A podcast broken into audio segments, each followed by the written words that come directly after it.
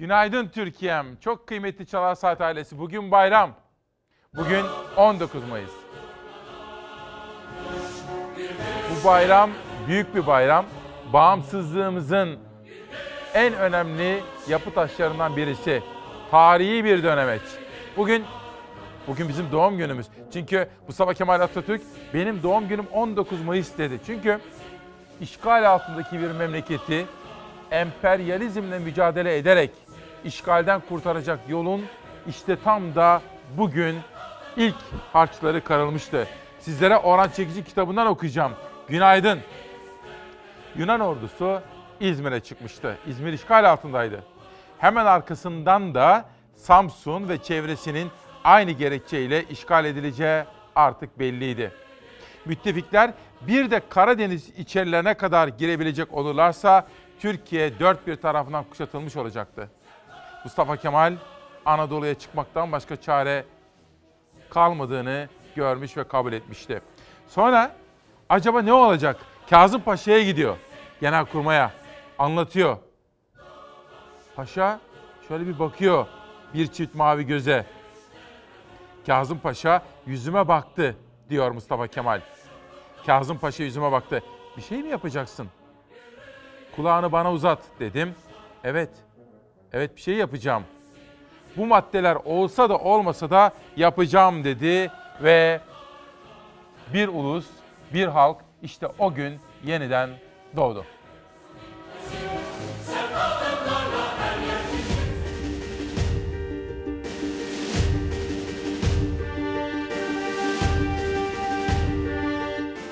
Her şey bitti, Anadolu işgalcilerin eline geçti derken bir umut dile geldi. Bağımsızlık ateşi 19 Mayıs 1919'da Samsun'da yakıldı. Kıvılcım istiklal aşkıyla yanıp tutuşan Türk halkının yüreğine düştü. Bağımsızlık yolu açıldı.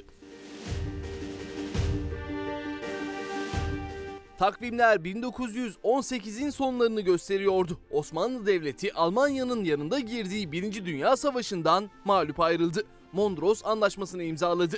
Tüm yeraltı kaynaklarının kullanım haklarını ve ordu üzerindeki emir haklarını itilaf devletlerine devretti.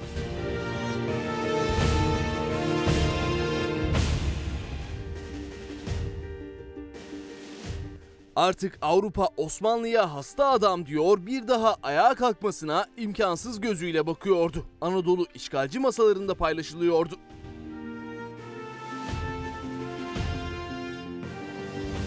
Mağlubiyetin üzerinden çok geçmedi. İzmir'i Yunanlar, Adana ve Maraş'ı Fransızlar, Antalya ve Konya'yı İtalyanlar, Antep, Samsun ve İstanbul'u İngilizler işgal etti.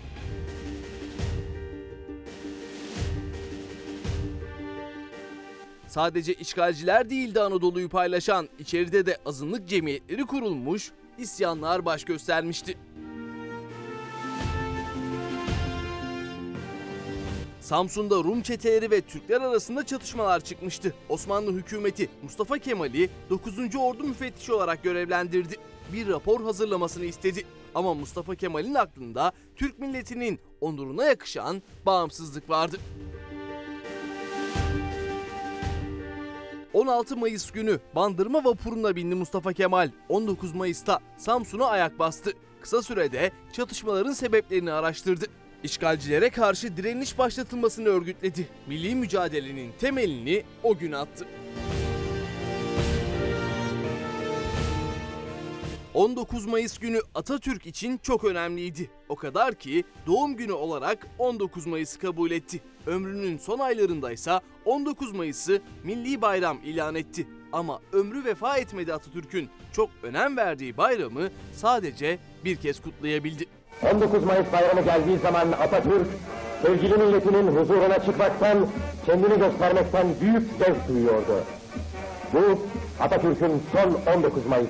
Atanın bıraktığı miras 19 Mayıs 101. yılında sokaklarda, stadyumlarda, meydanlarda değil belki ama Türkiye'de yurdun dört bir yanında evlerde büyük bir coşkuyla kutlanacak. Tüm yurtta saat 19.19'da evlerin pencerelerinden, balkonlarından İstiklal Marşı okunacak milletimizin tüm fertlerini aynı saatte evlerinin pencerelerinden veya balkonlarından İstiklal Marşı okumaya davet ediyoruz.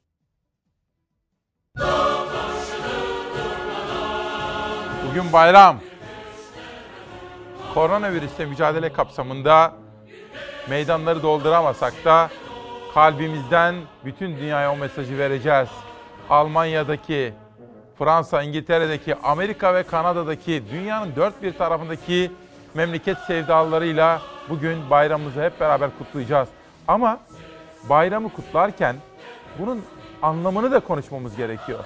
101 yıl önce bugün bir halk yeniden doğdu. Kurtarıcısının etrafında kenetlenen dedelerimiz, ninelerimiz yeniden bir şahlanış. Ve o şahlanışın sonunda bizim artık modern bir devletimiz olacaktı. Bugün onun doğum günü. Benim doğum günüm 19 Mayıs'tır diyen Mustafa Kemal Atatürk. Bugün onun doğum günü demek ki bizim doğum günümüz bir halk olarak. Ve onun vermiş olduğu mücadele dedelerimiz, ninelerimiz bir padişahın kulu iken artık bir modern devletin eşit haklara sahip bireyleri oldu. İşte bunun manasını idrak etmemiz gerekiyor. Sizlere öyle zannediyorum televizyonlarda ilk defa göreceğiniz bir bilim kadınını bugün davet ettim ve sizlerle tanıştıracağım onu. Ve Atatürk'ü konuşacağız. 19 Mayıs'ın ruhunu, anlamını, o günlerin koşullarını çok kıymetli bir bilim kadınıyla bugün konuşacağız efendim. Peki başka neler var? Yönetmenim Şehnaz'dan rica ediyorum. Gazetelere de şöyle bir bakalım. Bugün aynı zamanda hem 19 Mayıs'ın ruhunu anlamaya çalışırken, 19 Mayıs'ın coşkusunu içimizde hissederken saat 19.19'da herkes balkona. Cumhurbaşkanı Erdoğan'ın yapmış olduğu açıklamalar içerisinde dün bu da çok dikkat çekiciydi. Atatürk'ün Samsun'a çıkarak İstiklal Meşalesi'ni yaktığı günün 101. yıl dönümünü evlerimizden coşkuyla kutlayacağız. Ve 19.19'da saatler evimizin balkonuna çıkacağız. Cumhurbaşkanı Erdoğan da böyle bir çağrıda bulundu ve hepimiz İstiklal Marşımızı okuyacağız. Bugün bayramı anlayacağız efendim. Özel bir yayınla karşınızdayız. Ama bunun dışında başka neler var? Koronavirüsle mücadele kapsamındaki gelişmeleri de sizlere aktaracağım çok detaylı olarak. Hürriyet'te bir detay daha var mı bakalım yoksa bir sonraki gazeteye geçelim. Heh. Bayramda 81 il evde. Cumhurbaşkanı Erdoğan Bakanlar Kurulu sonrası önemli açıklamalar yaptı. Sokağa çıkma yasağı Ramazan bayramında 23-26 Mayıs arasında 4 gün tüm Türkiye'de uygulanacak. Arkadaşlarım dün Cumhurbaşkanı yapmış olduğu açıklamalar içerisindeki manşetleri tek tek derleyip toparladı. Sizlere bütün hususları ve ayrıntıları bugün aktaracağım. Hürriyetten Sözcü'ye geçelim. Sözcü gazetesinde vatanımızı korumak boynumuzun borcu haberini görüyorum. Gençler 19 Mayıs'ın 101. yıl dönümünde Atatürk'e söz verdi. O söz neydi? Onu sizlere şu haberi bir izleyelim. Acaba Ramazan bayramında bizi neler bekliyor ona bakacağız. Bu arada efendim o kadar güzel denk geldi ki bu kadar olur. Tam milli bayramımızın olduğu bugün ulusça, halkça doğum günümüzü kutladığımızın bu özel günde akşamda bin geceden hayırlısı Kadir Gece olacak efendim. Kadir Gecesi olacak ve şimdiden onu da kutluyorum sizleri. İnsanlığa ve ülkemize hayırlar getirsin, sağlık getirsin, esenlik getirsin, birlik ve dirlik getirsin.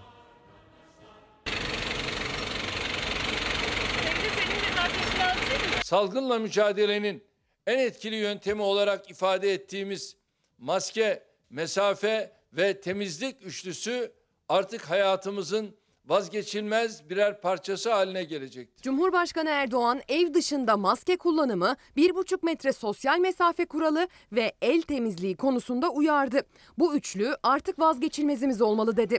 Her ne kadar normalleşmeden bahsetse de Cumhurbaşkanı Erdoğan altını çizdi. Eskisi gibi olmayacak. Hiçbir şey birkaç ay öncesi gibi olmayacaktır. Bu yeni dönemi kontrollü sosyal hayat olarak tanımlıyoruz. İkinci dalgayı başlatmayacak kontrollü bir şekilde geçiş planlanıyor. Bunlara dikkat edilirse ikinci dalga Türkiye'de olmayacaktır. Olmaması gerekir.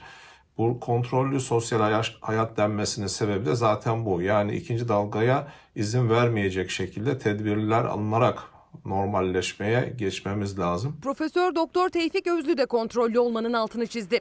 Cumhurbaşkanı Erdoğan merakla beklenen Bakanlar Kurulu toplantısından sonra yaptığı açıklamada yeni hasta ve ölüm oranlarımızın düz bir grafik çizdiğini ancak olması gerekenin aşağı yönlü bir grafik olduğunu söyledi. Her gün şeffaf bir şekilde kamuoyumuzda paylaşılan veriler yeni hasta ve ölüm oranının belirli bir düzeyde yatay çizgiye geçtiğini gösteriyor. Halbuki bizim bu çizgiyi aşağı yönlü olarak sürdürmemiz, yeni vaka sayısını en kısa sürede kesmemiz gerekiyor. Bunu başarmak 83 milyon olarak bizim elimizdedir. Türkiye'nin son koronavirüs tablosuna göre 25.141 testin 1158'i pozitif çıktı. 16 ve 17 Mayıs tablolarında yeni hasta sayısının test sayısına oranı %3,8'i işaret etmişti. Son tabloya göre oran %4,6'ya yükseldi. Son verilere göre 18 Mayıs'ta 31 hasta daha virüs nedeniyle yaşamını yitirdi. Yeni hasta sayısının artışına karşılık yaşamını yitirenlerin günlük düşüşü umutlandırdı. Yoğun bakımdaki hasta sayısı 903'e, entübe hasta sayısı ise 463'e geriledi. Yoğun bakıma ve solunum desteğine ihtiyaç duyan hastalarımızın sayısı azalmaya devam ediyor. Vaka sayısı öngörülebilir düzeyde seyrediyor. Koronavirüsün yayılmasına karşı verdiğimiz mücadelede evde kaldığımız günlerin rolü çok büyük. Yarın evde kalalım. Sağlık Bakanı 4 günlük sokağa çıkma yasağının son günü bugün içinde evde kalma çağrısı yaptı. Günlük tespit edilen hasta sayısındaki artışı öngörülebilir düzeyde şeklinde yorumladı.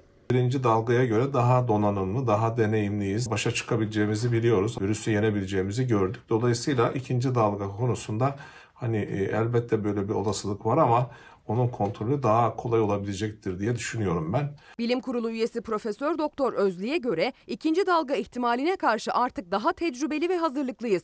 Bayram sonrası için umutlu konuşuyor bilim insanları. İyi gidiyor şu an itibarıyla eğer bir gecikme olmazsa hani bayram sonrasında daha da rakamların düşeceğini ve e, kontrolün artacağını umuyorum ben. hayata geçirmeye başladığımız normalleşme takviminin sürmesi ancak vaka sayısının çok daha aşağıya inerek sıfırlanmasıyla mümkündür.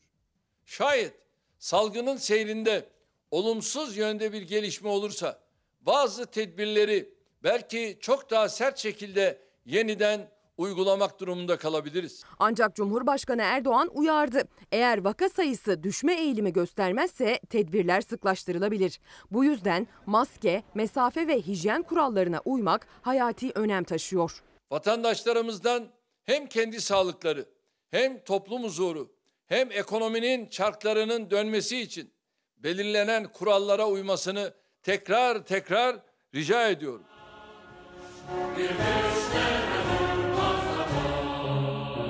Bayram coşkusunu yaşamamız gerekiyor fakat çocuklarımıza onu manasıyla anlatabilmemiz gerekiyor.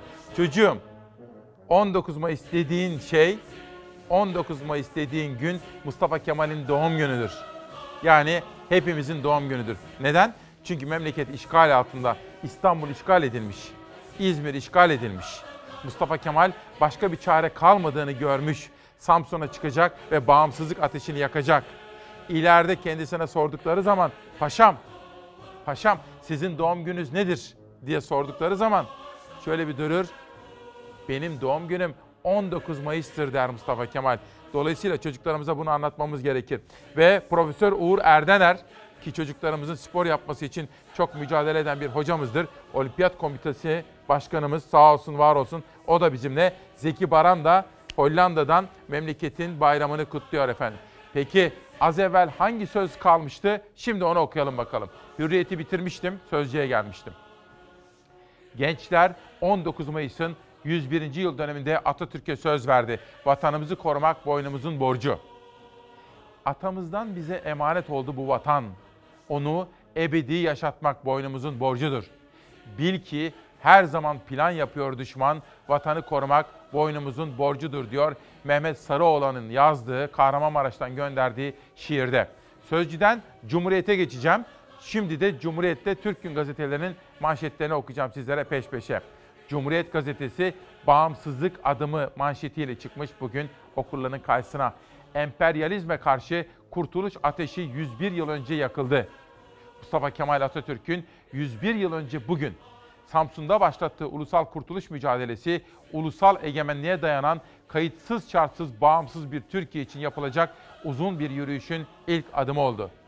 O gün emperyalizme ve yerli işbirlikçilerine başta gençler olmak üzere dur diyen halk bugün de demokratik ve layık bir Türkiye için tek adam yönetimine karşı duracak. Atatürk'ün izinde emanetine sahip çıkacak diyor Cumhuriyet Gazetesi. Cumhuriyet'ten sonra Türk Günü'ne geçiyorum. Bugün bayram coşkusunu hissedeceğiz.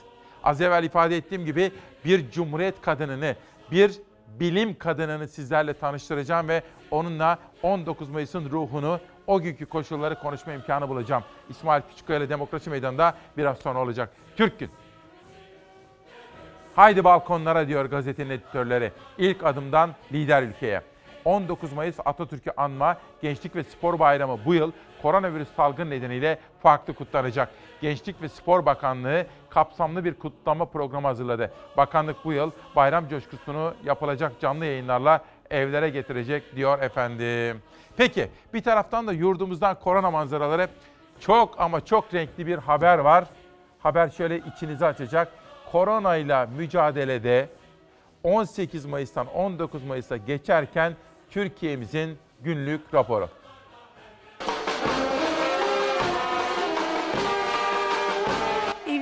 Dönümlerinde yaşı 65 olduğu için sokağa çıkamayınca belediye bandosunu çağırdı, eşine 40. yıl sürprizi yaptı.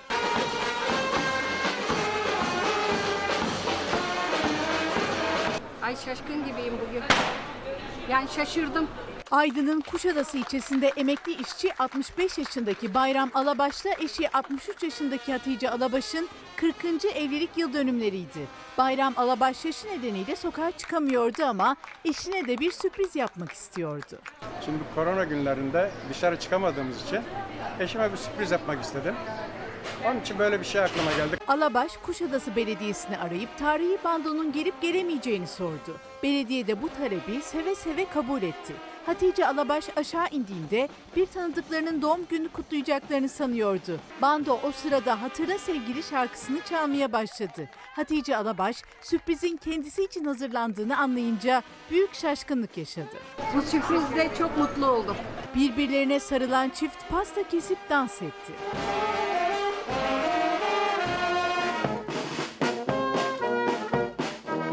Fethiye'de de huzurevi sakinleri bando takımıyla moral buldu.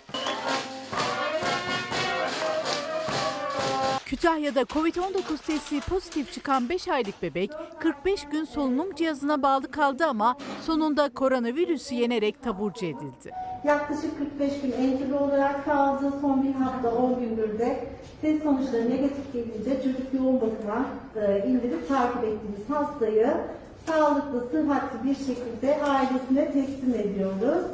26 ilde ise maskesiz sokağa çıkmak yasaklanmıştı. O illere Gümüşhane ve Bolu da eklendi. Çorumlulardan da yasak talebi geldi. Bir şey söyleyeyim mi? Yüzde yirmi beşi, yüzde otuzu takmıyor. Yani herkes kendinin doktoru olacak kardeşim. Burada da zorunluluk getirsin. Getirebilir de. Bak Kastamonu getirmiş. 392 lira cezası var. Buna hükümetin el, el atması lazım yani. e, Görüyoruz maskeli maskesiz. Konya'da ise bisikletli maske avcıları iş başındaydı. Maskelerinizi çöplere atalım. Bizlere de yardımcı olalım. Yerlere atmayalım. Bursa'da kumar baskınında bir kişi perdenin arkasından çıktı. Yakalananlara kumar oynamaktan ve sosyal mesafe ihlalinden ceza kesildi. Ne yapıyorsun burada? Gel bak, gel. Geç, gel. Geç bakayım sen de şu tarafa doğru geç. Oraya mı Geç. saklanıyorsun ya? Saklanacak başka yer bulamamış. Geç. Adana'da da sokağa çıkmaları yasak olan yaşı 20'nin altında gençler kanala girerek serinledi. Kaç yaşındasın? 13. Senin sokağa çıkman yasak. Bugün bana izin yok muydu? Yok izin yok sana bugün.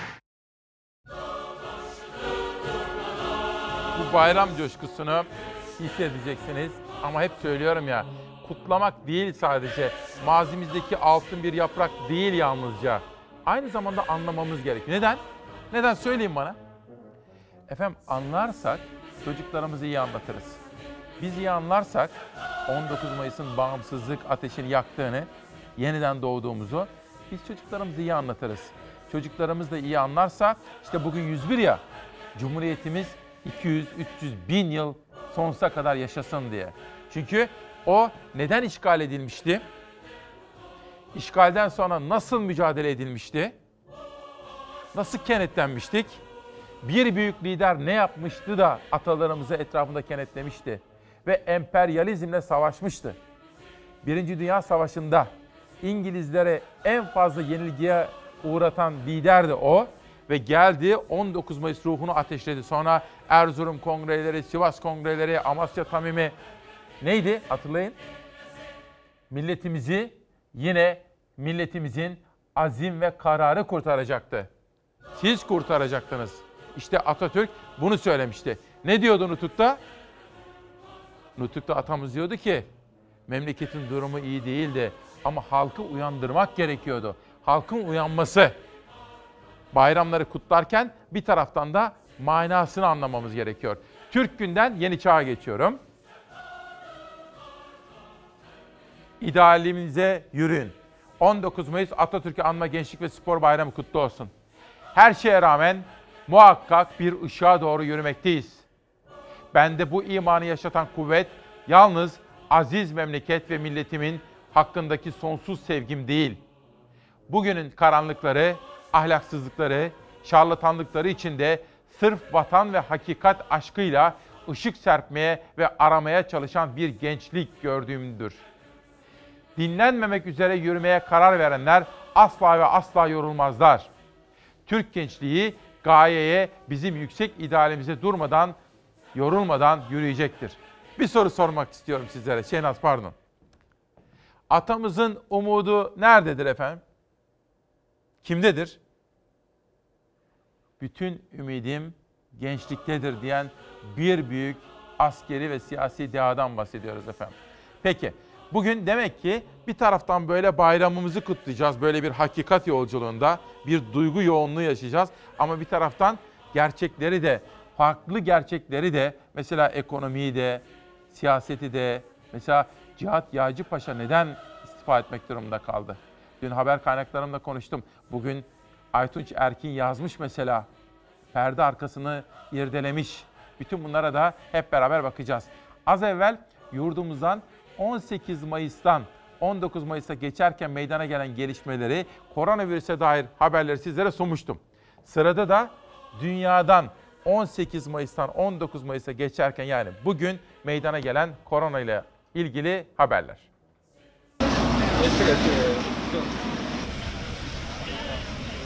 Covid-19 salgınını dünyaya geç haber vermekle suçlanan Çin'den ilk itiraf geldi.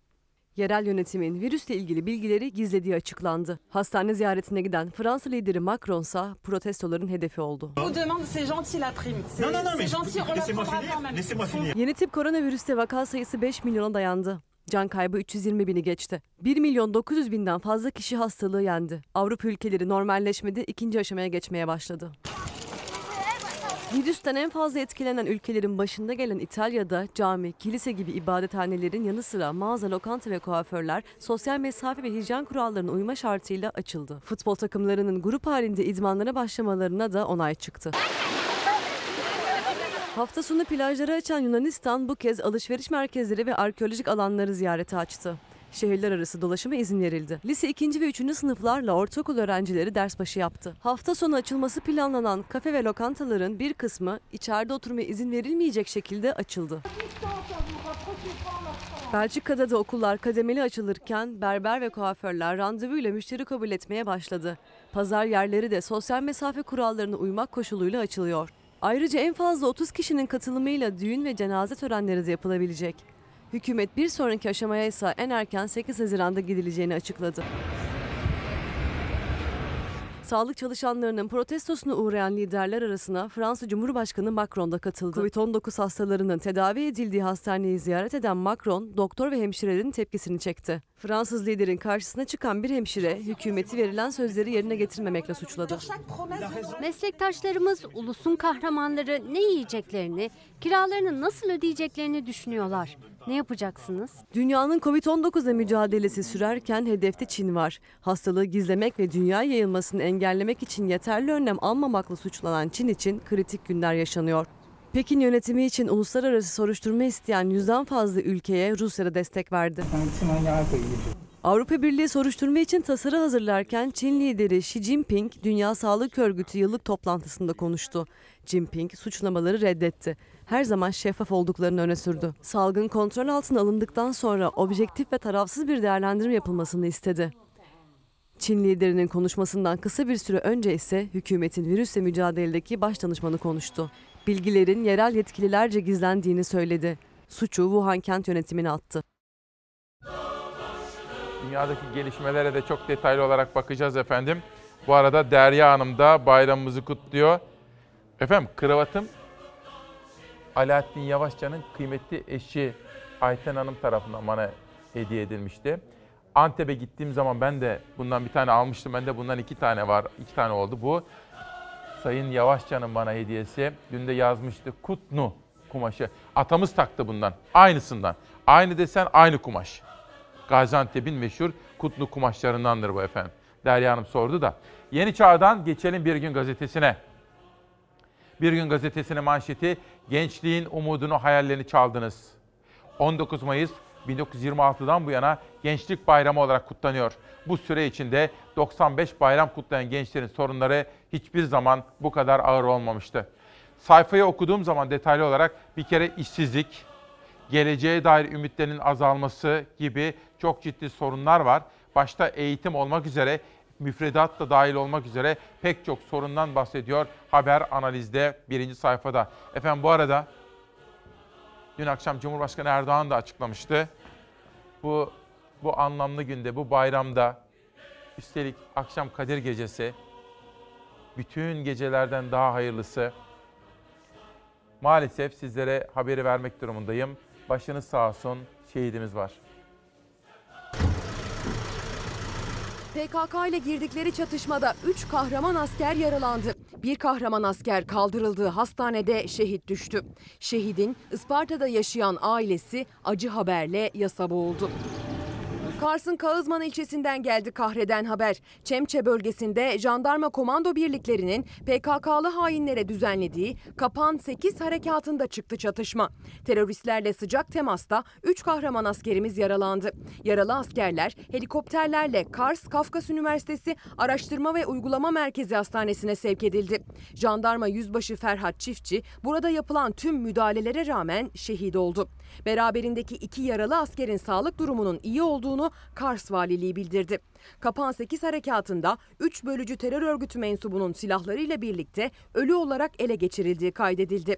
Cumhurbaşkanı Erdoğan basın açıklamasında şehidin yakınlarına başsağlığı diledi. Yine bu arada az önce Kars Kağızman'da bir askerimiz şehit oldu. Şehidimize Allah'tan rahmet diliyorum. Tüm yakınlarına başsağlığı diliyorum. Şehit jandarma yüzbaşı Ferhat Çiftçi 34 yaşındaydı, Ispartalıydı. Evli ve 1,5 yaşında Mete adında bir çocuk babasıydı. 2009 yılından bu yana kahramanca askerlik görevini yürütüyordu. 2018 yılında Kağızman Jandarma Komanda Tabur Komutanlığı'na atanmıştı. Meslek hayatının 11. yılında hain terör örgütü PKK'ya karşı verdiği kahramanca mücadelede şehit oldu. Jandarma Yüzbaşı Ferhat Çiftçi'nin cenazesi bu sabah düzenlenecek törenin ardından memleketi Isparta'ya gönderilecek. Hakkari'nin Çukurca ilçesinde 12 Mayıs'ta PKK'lı teröristlerle girdiği çatışmada ağır yaralanan piyade sözleşmeli er Halil Çakır'dan da şehadet haberi geldi. Hainlerin saldırısında çatışmada şarapnel parçası isabet etmişti, ağır yaralanmıştı kahraman asker. Hakkari Devlet Hastanesi'nde tedavisi süren askerden acı haber geldi. Şehit piyade sözleşmeli er Çakır için Hakkari Dağ ve Komando Tugay Komutanlığı'nda tören düzenlendi. Naaşı helikopterle memleketi Adana'ya gönderildi. Bu acı günde işte bakın bu özel anlamlı günde üstelik Kadir Gecesi'nde de şehidimiz var Türkiye. Şimdi 19 saniye önce bir mesaj geldi. Hani dedim ya sizlere bir taraftan bayramımızı kutlayacağız ama bir taraftan onun anlamını idrak ederken bir taraftan memleketin haber haberlerini de sizlere aktarmak istiyorum hakikatlerini. 19 saniye önce atmış bana Mustafa Bey. Kronik rahatsızlığı olan fabrika çalışanları yasak nedeniyle 59 gündür çalıştırılmıyor. Çok zor durumdayız. Borçlar birikti. İşlerimizi kaybetmek üzereyiz. Önlemleri alarak biz de herkes gibi çalışmak istiyoruz. Dayanacak gücümüz kalmadı. Sesimiz olun. İşte yaşadığımız salgının ekonomik bölümleri. Başka detaylar. Günaydın İsmail Bey. Ben AKP'li olabilirim ama seni seviyorum. Kandilin mübarek olsun. Yunus kardeşim çok teşekkür ediyorum. AKP'li, CHP'li, MHP'li, HDP'li, İyi Partili vatan. Hepsi bizim efendim. Hepimiz bu memleketin iyiliğini istiyoruz. Huzur istiyoruz. Barış, esenlik, demokrasi. Ve bakın bu özel gün dedik ya, bugün bizim doğum günümüz dedik. Bir dergi manşet attı, kapak attı. Gelsin bakın.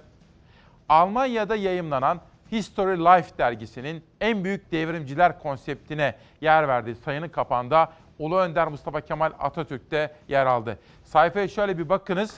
Büyük devrimciler Che Guevara'dan Gandhi'ye, Rosa Luxemburg'dan Robespierre'e, Lenin'den Mao'ya kadar pek çok dünya çapındaki isim var orada ve sayfanın tam ortasında bizim devletimizin, bizim ülkemizin kurucu önderi. Kravata dikkat eder misiniz efendim? Az evvel sizlere demiştim ki fedakar bir kadın Ayten Yavaşça, Alaaddin Yavaşça'ya böyle bebekler gibi bakıyor sağ olsun. Çok fedakar bir eş. O bana armağan etmişti bakın. Kravata bakın atamızın. Bu desene şöyle bir bakar mısınız efendim? Bir şey göstereceğim de sizlere. Biraz yakın dolalım oraya arkadaşlar. Heh. Bakın bu kravat Gaziantep'in o dünya çapında meşhur kumaşlarından, Kutlu'dan. Bakın işte bu bendeki de aynısı. Atamız tabii ta o devirde nasıl bulmuş bunları nasıl? Bir şey daha söylemek isterim izin verirseniz. Şenaz pardon. Bu arada diğer vol gelebilir mi? Rütük volu.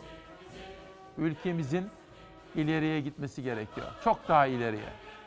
Çok daha müreffeh olmamız gerekiyor. Demokrasiyi taçlandırmamız gerekiyor. Ve halk düşmanlarının bizi birbirimize düşürmesine, o tuzaklara gelmemeliyiz. Biz size televizyonlarda onlardan bahsetmiyoruz. Onlar bazen saçmalıyorlar. Halkı karşı karşıya getirmek istiyorlar ama hayır. Halkımız binlerce yıldır bir arada yaşamanın o kimyasını bulmuştur. Bu, bunu neden söylüyorum? Rütük Başkanı'ndan bir açıklama geldi. Gereği yapılacaktır dedi Ebu Bekir Şahin. Rütük Başkanı Ebu Bekir Şahin, Sevda Noyan'ın televizyon kanalındaki söylemlerinin Rütük ilkeleri bakımından asla kabul edilemeyeceğini belirterek ilgili uzman raporu üst kurul gündemine geldiğinde Rütük olarak gereğinin yapılacağını belirtti. Bunu neden önemsedim? Kamuoyunda muazzam bir farkındalık gelişmişti. Halkımızı birbirine düşürmeye çalışan söylemler artmıştı. Rütük'ün bu konuda gerekenleri yapıp yapmaması konusunda kamuoyunda soru işaretleri vardı. Çok net bir açıklamayla Rütük Başkanı bu konudaki soru işaretlerini gidermiş oldu. Kendisine de teşekkür ediyorum efendim. Dün bir haber hazırlamıştık ama haber dün sizlerle buluşamamıştı. Çünkü yetmemişti, vakit kalmamıştı. Ve hatırlayacaksınız sizlere söz vermiştim. Film gibi bir olay. İşin içinde Çin var, İsrail var, bir büyükelçi var, bir bir ölüm var. Demiştim ki bugün zamanım kalmadı ama yarın sabah sizlere bu film gibi olayı haber olarak sunacağım demiştim. Şenaz hazır mıyız? İzleyelim. Çin'in İsrail Büyükelçisi evinde ölü bulundu. Büyükelçinin kalp krizi nedeniyle öldüğü açıklandı. İsrail basını darp izi yok dedi. Çin Büyükelçisinin ölümünü araştırmak için heyet gönderme kararı aldı. Çin'in İsrail Büyükelçisi Du Wei dün İsrail'in başkenti Tel Aviv yakınlarındaki Herzliya kentindeki evinde ölü bulundu. Tüm diplomasinin dikkatleri İsrail'e çevrildi. İsrail polisi Çin Büyükelçisi'nin ölümünün ardından soruşturma başlattı. İsrail basını evine zorla girildiğine ya da Büyükelçinin darp edildiğine dair bir iz olmadığını yazdı. Duvey'nin kalp krizi sonucu hayatını kaybettiği öne sürüldü. Pekin yönetimi ise Büyükelçinin ölümünün ardından soruşturma yapmak üzere İsrail'e heyet gönderme kararı aldı. Çin heyetinin incelemesinin ardından Büyükelçinin cenazesinin ülkesine gönderileceği öğrenildi. Bugün bir taraftan koronavirüse ilişkin haberler, mesela bugünkü bayram, dini bayramımız Ramazan, akşamki kandil, hepsinden anlatacağım haberler ve manşetler var. Bunun dışında tekrar etmek istiyorum. Biraz sonra bir konuğum olacak efendim. Bu arada bunu da dün sizlere gösterememiştim. Bir bir kardeşim yolladı bak. Merhaba İsmail Bey. Kısaca kendimi tanıtayım. Gaziantep'liyim. Mektep okuyamadım. Evliyim. Bir kızım var. Bir küçük tostçu dükkanım var. Aynı dükkanda resim de yapıyorum. Bunu size göndermek istedim diyor. Gönderen arkadaşımın adı neymiş? Esat. Esat. Ona da teşekkür ediyorum. Bu arada bu kitap da dün gelmişti. İki gündür tanıtmaya imkan bulamamıştım bakın. Tarihi bir nüsha. Bunu da şöyle gösterelim. Bugün sizlere 19 ayrı kitaptan alıntılar yaparak tanıtımlar da gerçekleştireceğim efendim. Bir de bir bilim kadınını sizlerle buluşturacağım. Atatürk'ü ve 19 Mayıs koşullarını bizlere anlatacak. Peki sosyal medyada neler konuşuluyor? Şöyle bir bakalım. Avukat Ece Güner Toprak, cesaret, kararlılık, özgürlük ve vatan aşkı ile tüm engelleri aşan bir ulusun yeniden doğuşu. Büyük bir kahramanın doğum günü. Atam, atam bize 100 yıl sonra hala güç ve umut veriyor. Gençler bu aydınlık yoldan ayrılmayın diyor. Avukat Ece Güner Toprak. Ve bu haberi çok önemsedim. Uluslararası ajanslarda çok fazlaydı. Çok manşet olmuştu. Yeni Zelanda'da Başbakan Arden cumartesi günü yemek için gittiği kafeye sosyal mesafe kuralları gereği kapasite dolu denilerek içeriye alınmadı efendim. İsmail Saymaz, Saygı Öztürk'e göre yaycı, onurum, gururum incindi dedi ve Saygı Öztürk de yazdı. Tüm Amiral Cihat Yaycı istifa etti.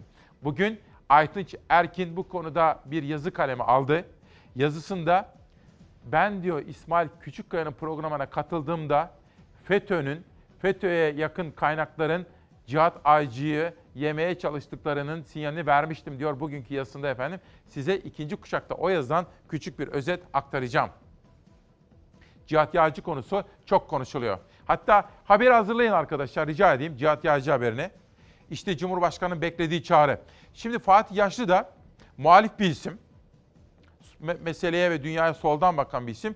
İlginç bir muhalefet yapma tarzı var. Önce Oda TV'den bir haber.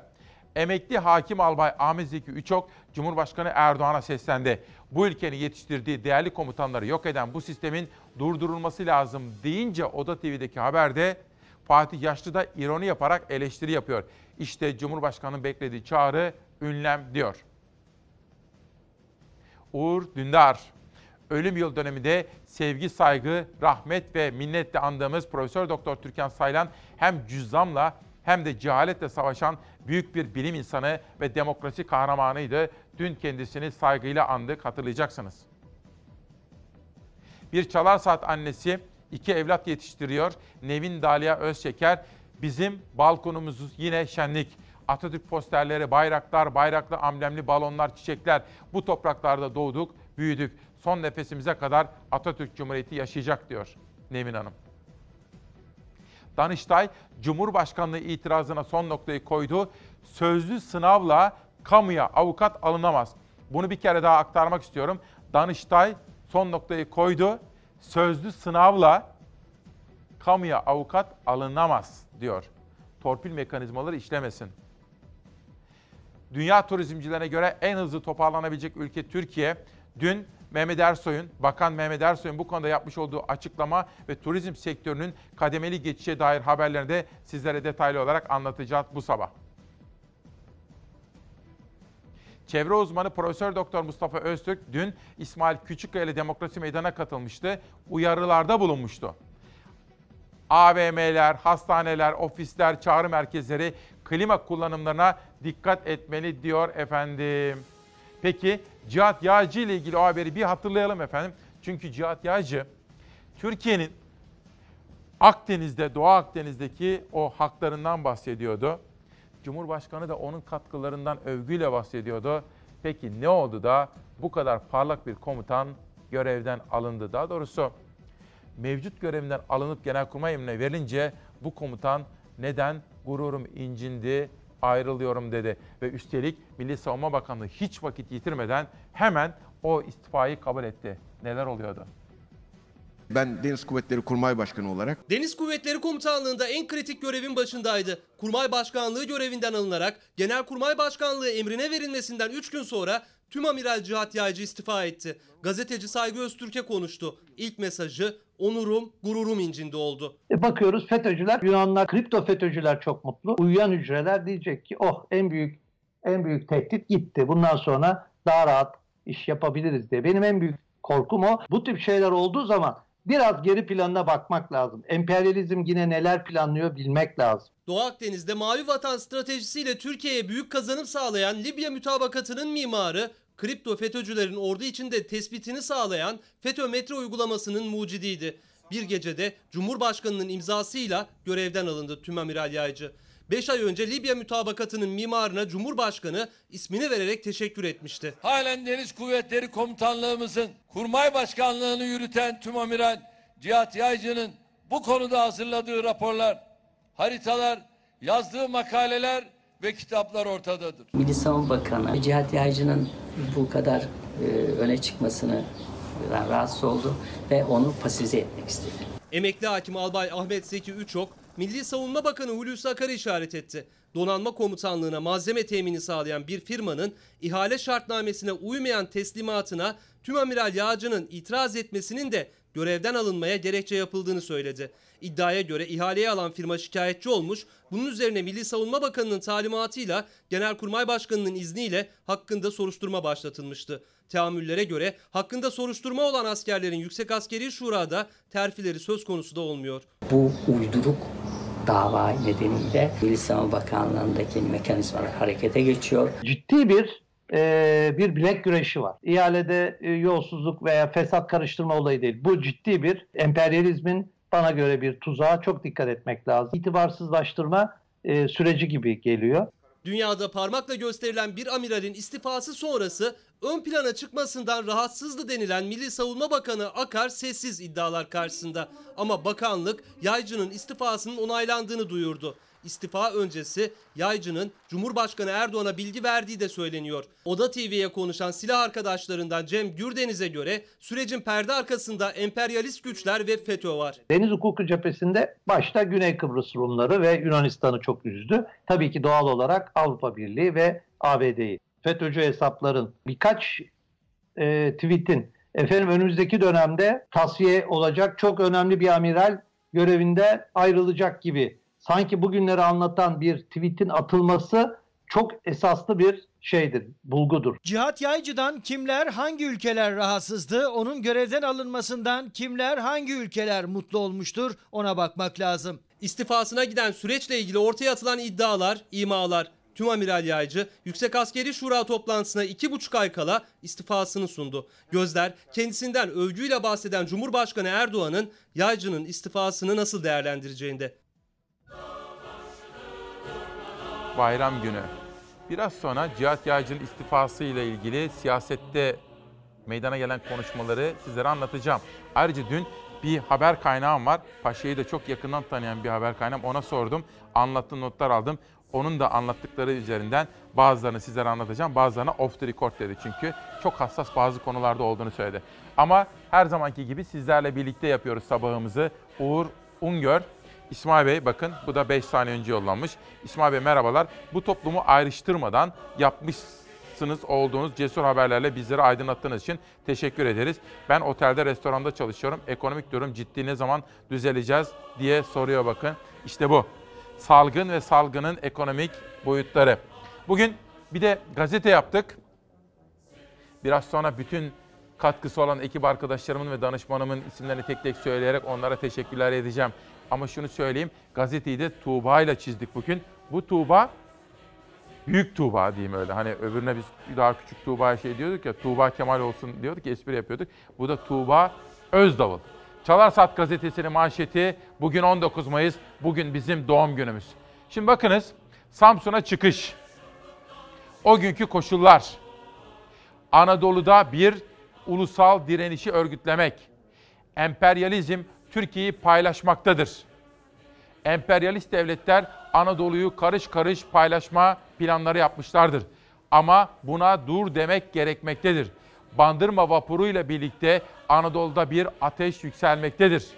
Ve o bağımsızlık ateşi emperyalizme karşı halkını ve toplumunu, ana yurdunu koruyacak bir ulusal direnişi örgütlemektedir.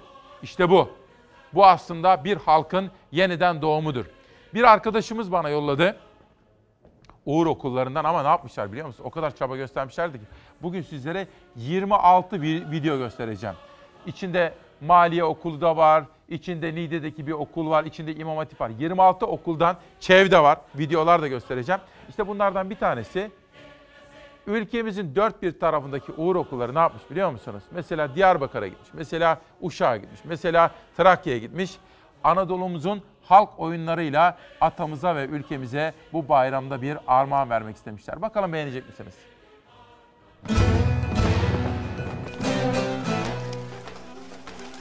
Zor zamanlardı diye başlamayacak anılar. En batıdan en doğuya. Güneyden kuzeye. Karış karış umutla, gençlerle dolu bu vatan. Şen olsun geleceğe adanmış bu bayram.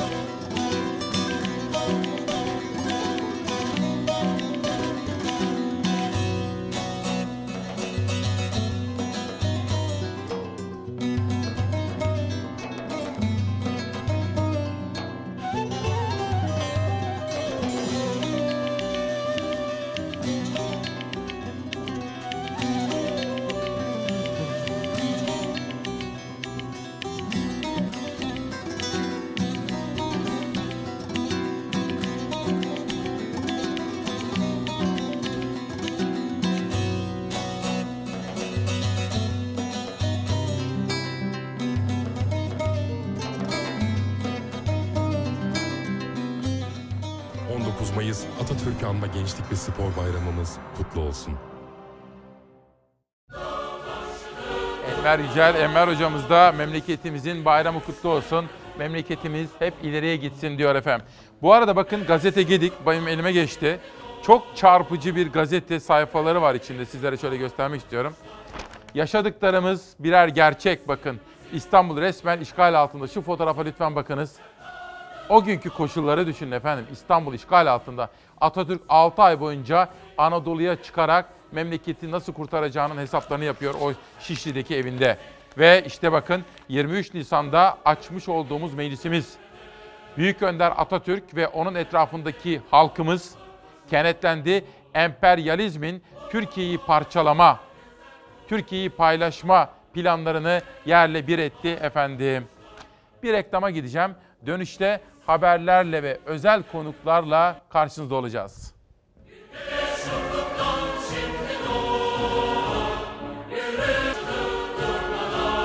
Bugün bayram. Şöyle bayram coşkusunu yüreğimizde hissederken zihnimizde ve bütün bünyemizde ve ruhumuzda da onu anlamamız gerekiyor efendim. Taşımak için, sonsuz kılmak için anlamamız gerekiyor. Ne yapacağız? Okuyacağız. Orhan Çekiç, 1919. Çok önemli, bence film gibi bir sahne var. Sadrazam konağından çıktıktan sonra Cevat Paşa ile kol kola karanlıkta Nişantaşı Caddesi'nden Teşvikiye'ye doğru sıkı adımlarla ilerliyorduk. Cevat Paşa samimi bir, samimi bir lisanla bana sordu diyor Mustafa Kemal. Bir şey mi yapacaksın Kemal? Bir şey mi yapacaksın? Evet paşam. Evet, bir şey yapacağım. Allah muvaffak etsin. Mutlaka muvaffak olacağız dedik. Birbirimizden ayrıldık diyor efendim. Gazi Mustafa Kemal kendisini Atatürk yapacak bir yolculuğa çıkmıştı. Ama o yolculuk Gazi Mustafa Kemal'i Atatürk yapacaktı ama aynı zamanda emperyalistler tarafından işgal edilmiş, parçalanmış bir yurt. İstanbul işgal altında, İzmir işgal altında ve bin bir türlü plan yapılıyor. Karadeniz'e çıkacaklar ve Anadolu'yu tamamen paramparça yapacaklar. Ve işte o gün Mustafa Kemal kararını çoktan vermişti. Bugün az evvel sizlere farklı okullardan klipler de hazırlamıştık. Bir de maliye mezunları bu özel günümüzü unutmadılar.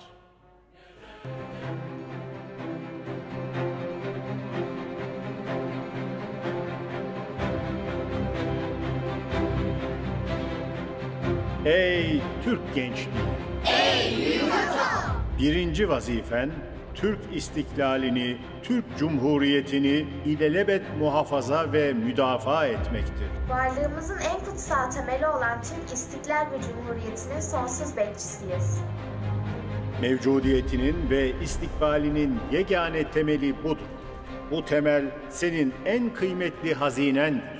Bu karar değişmez irademizin ilk ve son anlatımıdır. İstikbalde dahi seni bu hazineden mahrum etmek isteyecek dahili ve harici belhahların olacaktır. İstikbalde hiçbir kuvvet bizi omuzdan döndüremeyecektir. Bir gün istiklal ve cumhuriyeti müdafaa mecburiyetine düşersen, vazifeye atılmak için içinde bulunacağın vaziyetin imkan ve şeraitini düşünmeyeceksin.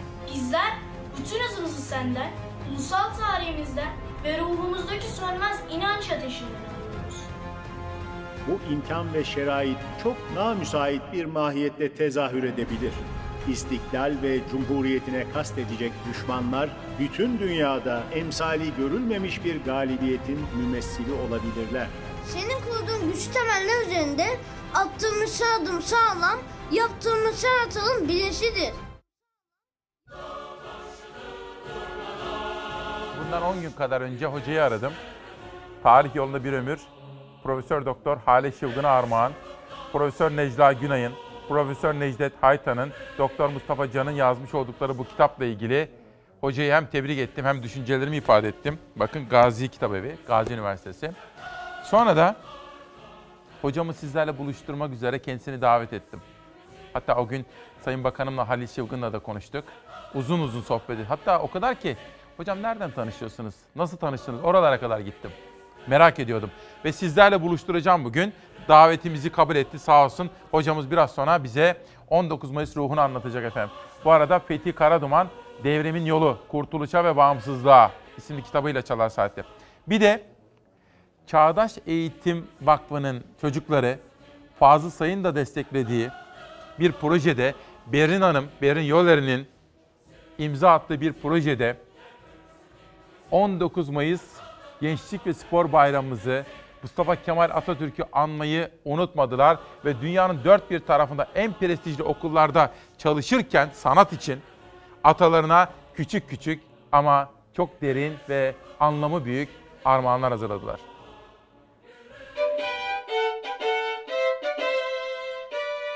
Bu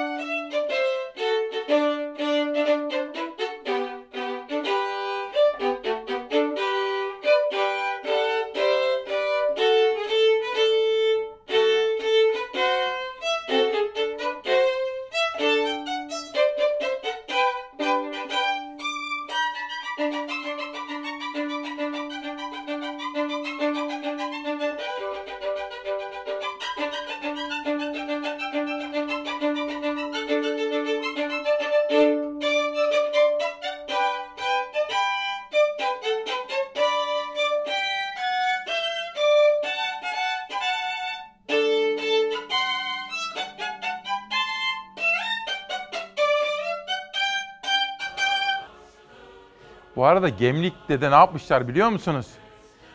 Uzaydan bile baksanız Mustafa Kemal Atatürk yazmışlar. Mahmut abimiz yolladı bana da biraz sonra arkadaşlarım hazırlasınlar da sizlere göstereyim. Yönetmenim Şehnaz'dan rica ediyorum. Gazetelerin ikinci tur haberleriyle karşınızdayız şimdi. Peki başka neler var? Bugün Milliyet Gazetesi. Hani ilk turda Hürriyet'le başlamıştım. Hürriyet sözcüğüyle devam etmiştim. Bu kez Milliyet'le başlıyorum. Yürüyelim arkadaşlar. Kurtuluş Ateşi 101 yıl önce bugün yandı. Vatan toprakları 101 yıl önce yangın yeriydi. dağların tepelerine kapkara dumanlar yükseliyordu. Ancak bir adam ve arkadaşları dağ başını duman almış diye yürüyordu.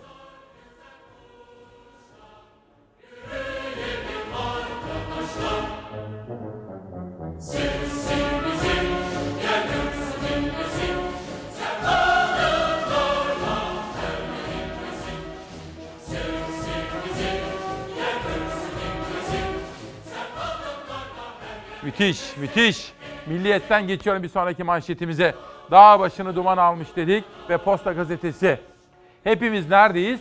Hepimiz aynı vapurdayız. Hepimiz nereye gidiyoruz? Samsun'a gidiyoruz. Neden? Çünkü biz bağımsızlığın karakterimiz olduğunu biliriz. Bağımsızlık ve özgürlük bizim karakterimizdir. Biz cumhuriyet kuşaklarıyız öyle değil mi? Bugünlerde evimizdeyiz ama hepimiz aynı vapurdayız. 101 yıl önce bugün bağımsızlık ateşini yaktık. Emperyalist devletlere karşı mücadelemizi verdik diyorum. Milliyet ve Posta'dan sonra bakalım hangi gazete geliyor? Sonraki manşet evrensel gençler hayal bile kuramıyor. Bir 19 Mayıs'a daha gençler işsizlik ve geleceksizlik kıskacında giriyor. Hayal kurmayı unuttuk diyen gençler kaygı ve stres altında yaşamak zorunda bırakıldıklarını söylüyorlar. Erken saatlerde Bir Gün gazetesinden de sizlere okumuştum ağırlıklı olarak eğitimdeki fırsat eşitsizliğinden, geleceğe dair umutların azalmasından, iş bulamama korkusundan, işsizlikten şikayet ediyor gençlerimiz efendim. Her iki gazetede de ortak paydalar gördüm. Geçelim Yeni Şafak gazetesine. Evrensel'den Albayrak grubunun gazetesine geçiyorum. Yeni Şafak'a bu bayram evdeyiz. Cumhurbaşkanı Erdoğan, Covid-19 önlemleri kapsamında Arefe günü ve Ramazan bayramında toplam 4 gün sokak kısıtlaması getirildiğini açıkladı. Yasak daha öncekiler gibi sadece büyük şehirlerle sınırlı olmayacak, tüm Türkiye'de geçerli olacak. Okullar ise Eylül ayında açılacak. Az evvel Selçuk isimli arkadaş bana soruyordu. Bu kararları nasıl buldun diye. Hiç kuşkusuz zor kararlar. Hem bayramda 4 gün kısıtlama var. Hem de okullarda sezon kapandı. Hiç kuşkusuz çok zor karar ama bu kararlar kesinlikle makul ve kesinlikle doğru. Milletimizin ve tüm gençlerimizin 19 Mayıs Gençlik ve Spor Bayramı'nı tebrik ediyorum. Bundan 101 yıl önce bir 19 Mayıs günü Samsun'a ayak basarak İstiklal mücadelesinin ilk adımını atan Gazi Mustafa Kemal Atatürk ile tüm Kurtuluş Savaşı kahramanlarımızı tazimle yad ediyorum. Saat 19.19'da ülkemizde tüm stadyumlar ışıklandırılarak seslendirme cihazlarından İstiklal Marşı yayını yapılacaktır.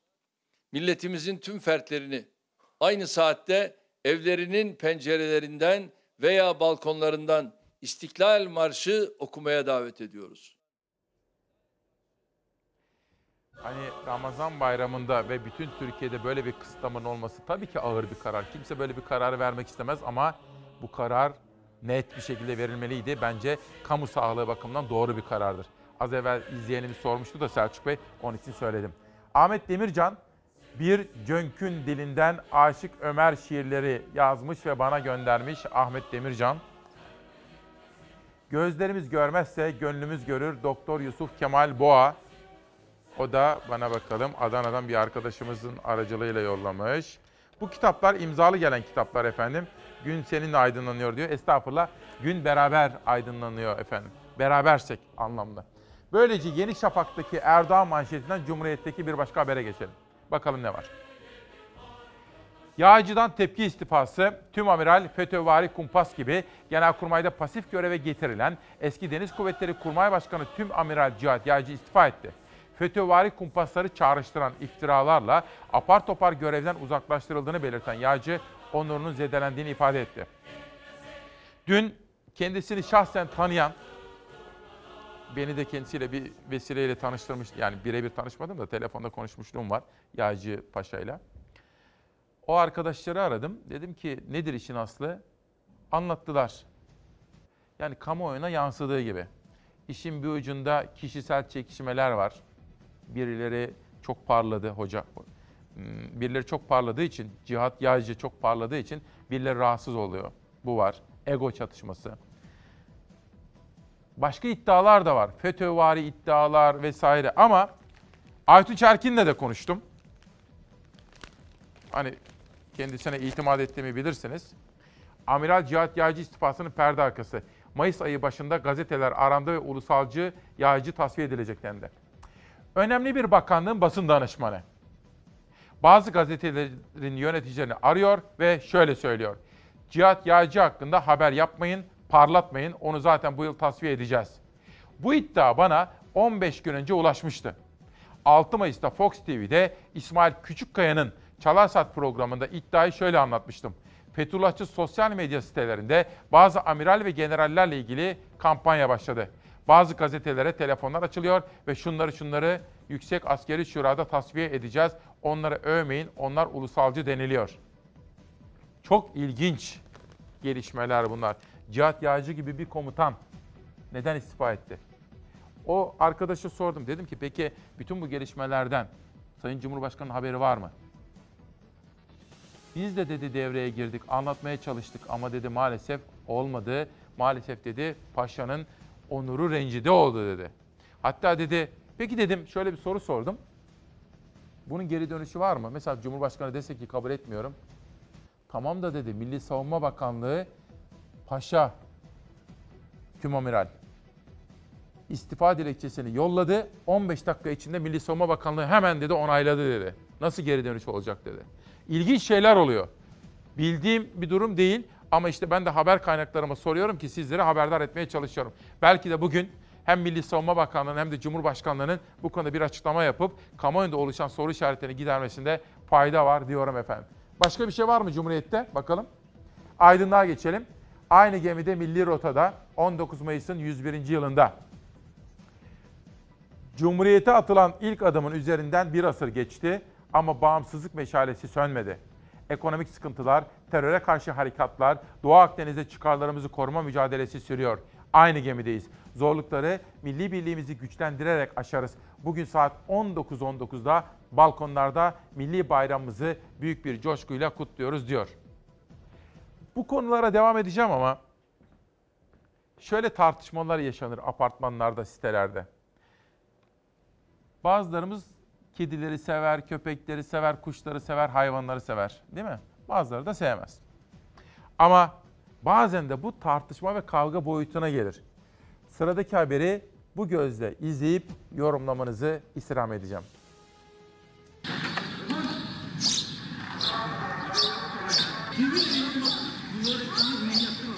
Sokak izninde parktaki kedi ve köpeklerin karnını doyurmak istedi. Ama komşusu yaşlı adamın koyduğu mama ve su kaplarına tekme atıp yaşlı adamın da üzerine yürüdü. Eskişehir'de pazar günü 65 yaş ve üstündekilerin 6 saatlik sokak izinleri sırasında kaydedildi bu görüntüler. Tepebaşı ilçesinde iç hastalıkları uzmanı Profesör Doktor Yavuz Baykal da bir hafta aradan sonra sokağa çıktı. Evinin önündeki parka gitti. Aklında sokak hayvanlarını doyurmak vardı. Profesör parka kaplar içinde mama ve su bıraktı. Ancak bunu gören komşusu Nail B bir hışımla yaşlı adamın yanına geldi ve kapları uzağa fırlattı, bağırmaya başladı. Bu ne lan? Bu ne ya? Bu ne? Bu ne. Öfkeli komşu Baykal'ın üzerine yürüdü. Yaşlı adamı tartakladı. Ardından az önce fırlattığı mama ve su kaplarına bu kez de tekme attı. Hadi hadi.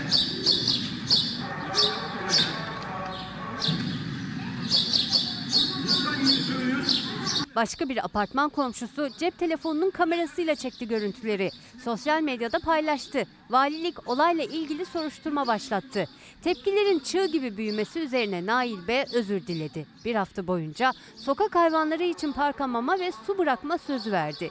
Bunun üzerine Baykal komşusunu affetti. Barıştılar ama Nail B yine de cezadan kurtulamadı. Sokağa çıkma yasağını ihlalden 3150 lira, hayvanları koruma kanununa muhalefetten de 950 lira para cezasına çarptırıldı.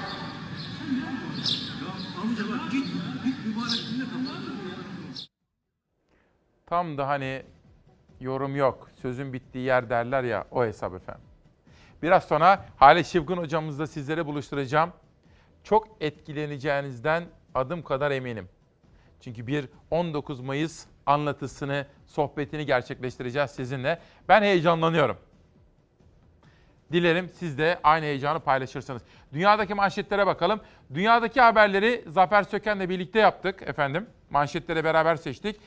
Ve Beyza Gözeyik de oradaki detaylı haberleri yani ülke ülkede haberleri araştırdı yaptı. Hemen peşi sıra Savaş Yıldız'la birlikte seçtiğimiz Ezgi Gözeger'in de haberlerini yapmış olduğu yerel gazeteleri sizlere aktaracağım. Zeray Kınacı ile Çalarsat gazetemiz üzerinde ve gündem üzerine çalıştık. Yönetmenim Şeynaz, biraz sonra Savaş Yıldız'la da devir teslim yapıyorlar bayramda. Rejideki bütün arkadaşlarım, kameralarda da bugün kimler var? Mümin kardeşim bana yardımcı oluyor. Eskişehirlidir biliyorsunuz. Tatar Mümin diyoruz. Ve burada da Yunus kardeşim var, o da Toroslardan. Ve dün de gündemi uzun uzun çalıştığımız danışmanım Nihal Kemaloğlu ve bütün ekip arkadaşlarım ve rejideki arkadaşlarım. Sesçimiz de Mersinli Mito, Mithat'tır. Onlara da bu bayram gününde beni sizlerle buluşturdukları için her birine ne kadar teşekkür etsem azdır diyor ama şunu da ekliyorum. Doğan Şentürk kardeşimin yönetimindeki Fox Haber'in gücü ve Cenk Soner'in ve yönetim kurulumuzun bize sağlamış olduğu özgür ve bağımsız haber yapma imkanları sayesinde ve İsmail Küçükkaya Demokrasi Meydanı işte böyle bir bimece usulü dayanışmayla karşınızda. İşte The Guardian. Bir tartışma İngiltere'de acaba evde bakım yapanlar bu bakımdan sorumlu sağlık çalışanları da koronavirüsü koronavirüsün yaygınlaşmasında ne kadar etkililer ya da bunların sorumlulukları var mı yok mu? The Guardian özel bir haber. Bakın eksklusif yapmışlar. Robert Booth imzalı bir özel haber. Ve Almanya'ya geçelim İngiltere'den. The Welt gazetesi. İşte haber bu. Bugün Avrupa'da herkes bunu konuşuyor. Avrupa'da şu anda tabii İngiltere ayrıldı biliyorsunuz Avrupa Birliği'nden. Fransa ile ve Almanya'nın liderleri Şansölye Merkel ve Başkan Macron bir araya geldiler ve koronavirüs nedeniyle ortaya çıkan tabloyu tartıştılar. Avrupa ekonomileri çok zor durumda dediler ve 500 milyar avroluk yeni bir paket üzerinde anlaştılar. The Welt gazetesindeki bu haber aynı şekilde Financial Times'ın da tam sayfa manşeti olmuş. Almanya ile Fransa güçlerini birleştirdiler. Çünkü Avrupa Birliği'nin tedavi olması, iyileşmesi, yaraları sarması gerekiyor ve bunun için de bir fon oluşturması gerekiyor. 500 milyar bakın. O kadar ciddi etkileri var ki bütün bu yaşananların. 500 milyar avroluk yeni bir paketle Avrupa ekonomilerini hasta yatağından kaldırmaya çalışacaklar. Fransa Cumhurbaşkanı Macron ve Almanya Başbakanı Merkel Avrupa Birliği ekonomisi için görüştü. Ekonomiyi canlandırmak için 500 milyar euroluk fon önerisinin oylamaya sunulmasında anlaşıldı. Almanya'da vaka sayıları hızla düşüyor. Ticari işletmelerin kademeli açıldığı ülkede tedbirler ve bazı kısıtlamalar devam ediyor. Kısıtlamaların devam etmesi Berlin'e gerçekleşen protestoları da büyütüyor. Virüsten ağır darbe alan Fransa'da normalleşme adımları atıyor. Ticari işletmelerin kademeli açıldığı ülkede eğitim hayatı başladı. Okullar henüz yeni açıldı ancak korkutan haber geldi. 70 öğrenciye virüs bulaştığı tespit edildi. Avrupa ülkeleri ikinci aşamaya geçti. Normalleşme süreci, daha doğrusu yeni normale alışma süreci başladı. Ancak ülkelerin aylardır kilit altında kalması ekonomiyi durma noktasına getirdi. Merkel ve Macron ekonomiyi tekrar canlandıracak yeniden yapılanma fonunu görüştü.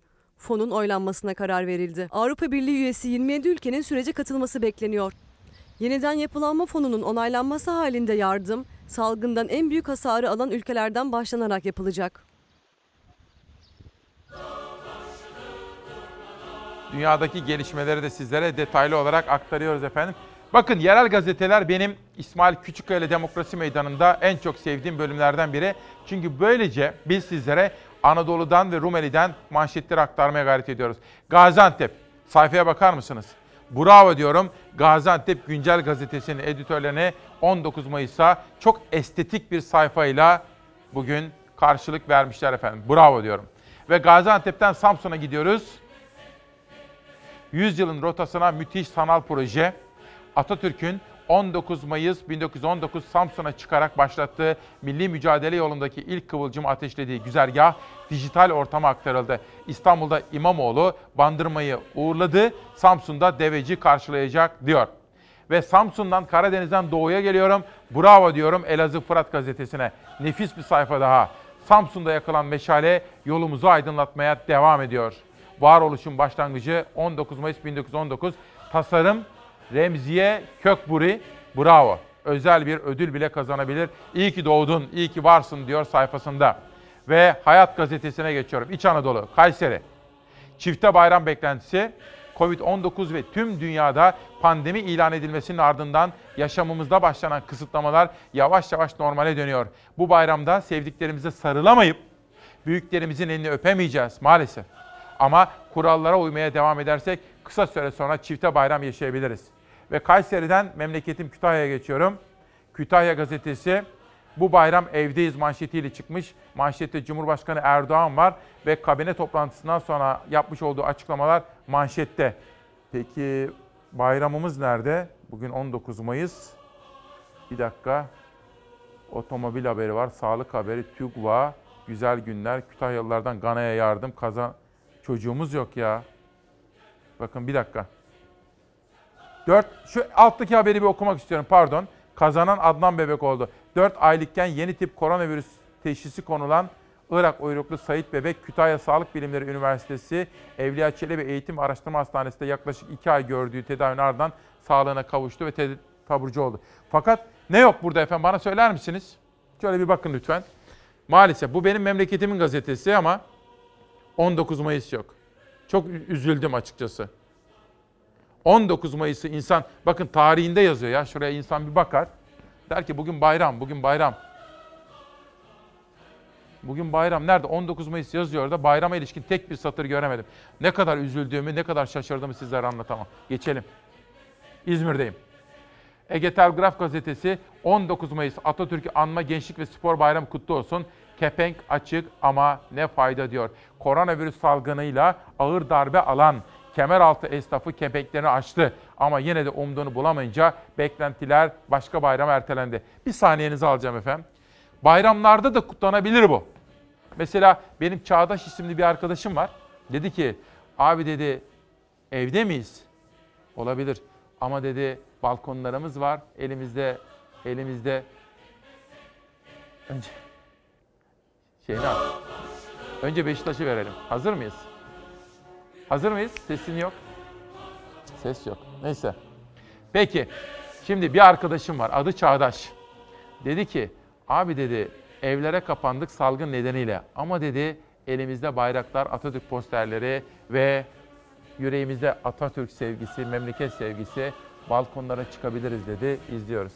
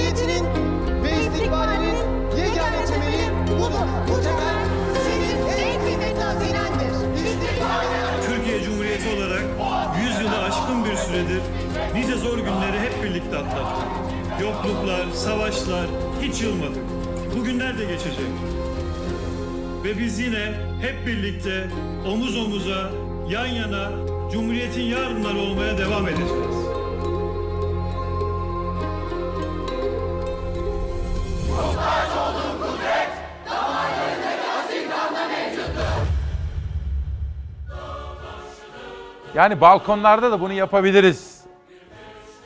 Coşkumuzu taşırabiliriz diyorum efendim. Ege'den doğuya geçiyorum. Çağdaş Gazetesi. Şehirden kaçış, toprağa dönüş. Salgın döneminde üreticinin bir bölümü fıstık bahçelerine yöneldi. Koronavirüs salgınından sonra Batman'da çiftçiler fıstık bahçelerine yöneldi. Yaşlı kesim eve kapanıp kalmaktansa hiç olmazsa bahçemle uğraşayım diyor. Bu arada efendim pardon bir bilgi vereceğim. Şenaz affedersin. Dün Batman Çağdaş Gazetesi'nde benim de bizzat takipçi olduğum bir proje vardı. Valinin açıklamaları vardı. Batman'da hem doğumuzun hem de ülkemizin en önemli müzelerinden birisi yapılabilir. Yapılmak üzere. Bütün devletimiz imkanlarını seferber ediyor diyor. Batman'da Ahmet Güneştekin Çağdaş Sanatlar Müzesi ile ilgili vali çok yoğun çalışmalar içerisinde dün gazetede sür manşetteydi de yeri gelmişken aklıma geldi onu da aktaralım. Ben de takip ediyorum onu biliyorsunuz. Görünüm Kırklareli. Kırklareli'nin de bayramını kutluyoruz. İmece böyle başladı diyor. Bakın ve atamızla ilgili de bir fotoğraf ve haber var. Sakızköy'de gençlerin sosyal medyadaki çağrısıyla örgütlenen köylüler 30 dekalık köy mezarlığını imece usulü 2 gün süren çalışmayla temizledi diyor. Kırklareli'nden Tunceli'ye geçiyorum. Görünüm gazetesinden Dersim Haber'e geçiyorum. Vali Sonel milli sporcularla rafting yaparak Munzur'da sezonu açtı. Şimdi bu bahar ayında tabii Munzur nasıldır? Hem gürül gürül hem de yemyeşildir efendim. Peki Beril hazır mı? Peki Ankara'ya gidiyoruz şimdi. 19 Mayıs 2020 sabahında İsmail Küçükkaya ile Demokrasi Meydanı'nda. Hazır mıyız bakalım? Beril günaydın. Bir Cumhuriyet gencisin. Senin de bayramını kutluyorum. Neler hissediyorsun ve şu anda Ankara'da neler yapılıyor? Plan, program nedir? Günaydın. Ben de herkesin ve tüm gençlerin bayramını kutlayarak başlamak istiyorum. Ee, Türkiye Cumhuriyeti'nin doğum gününde kurucu liderimizin yine huzuruna çıkamadık. Pandemi nedeniyle bir bayramda daha Anıtkabir'in içinden yayınımızı yapamıyoruz ama Anıtkabir'i görebileceğimiz bir noktadan yayını yapmaya çalışıyoruz. Bu bayramda da e, sadece Spor Bakanı çıkacak. Gençlerin adına, sporcuların, gençlerin adına Atatürk'ü anacak ve Atatürk'ün mozelesine çelengini bırakacak. Hemen şu dakikalarda törenin başlaması başlamasını bekliyoruz. Tek resmi tören Anıtkabir'de şimdilik bu görünüyor ama saat 11'de de İyi Parti lideri Akşener'in Anıtkabir'e geleceğinin haberini aldık. İyi Parti lideri Akşener gerekli izinleri aldığını ve sosyal mesafeyi koruyarak Anıtkabir'e gelip Atatürk'ü ziyaret edeceğini duyurdu. CHP ve MHP liderleri içinse henüz Anıtkabir programı yok ama CHP lideri genel merkezde olacak video konferanslarla gençlere ulaşacak. E, Cumhurbaşkanı Erdoğan'ın da video konferanslarla bayramı kutlayacağını biliyoruz. Ben hemen sadece şöyle birkaç dakikalığına kısa bir arada sadece Anıtkabir'i tek başına izleyicilerimizin görmesi için şöyle çekilmek istiyorum. Çünkü biz hep Anıtkabir'in avlusundan yayınlarımızı yapardık.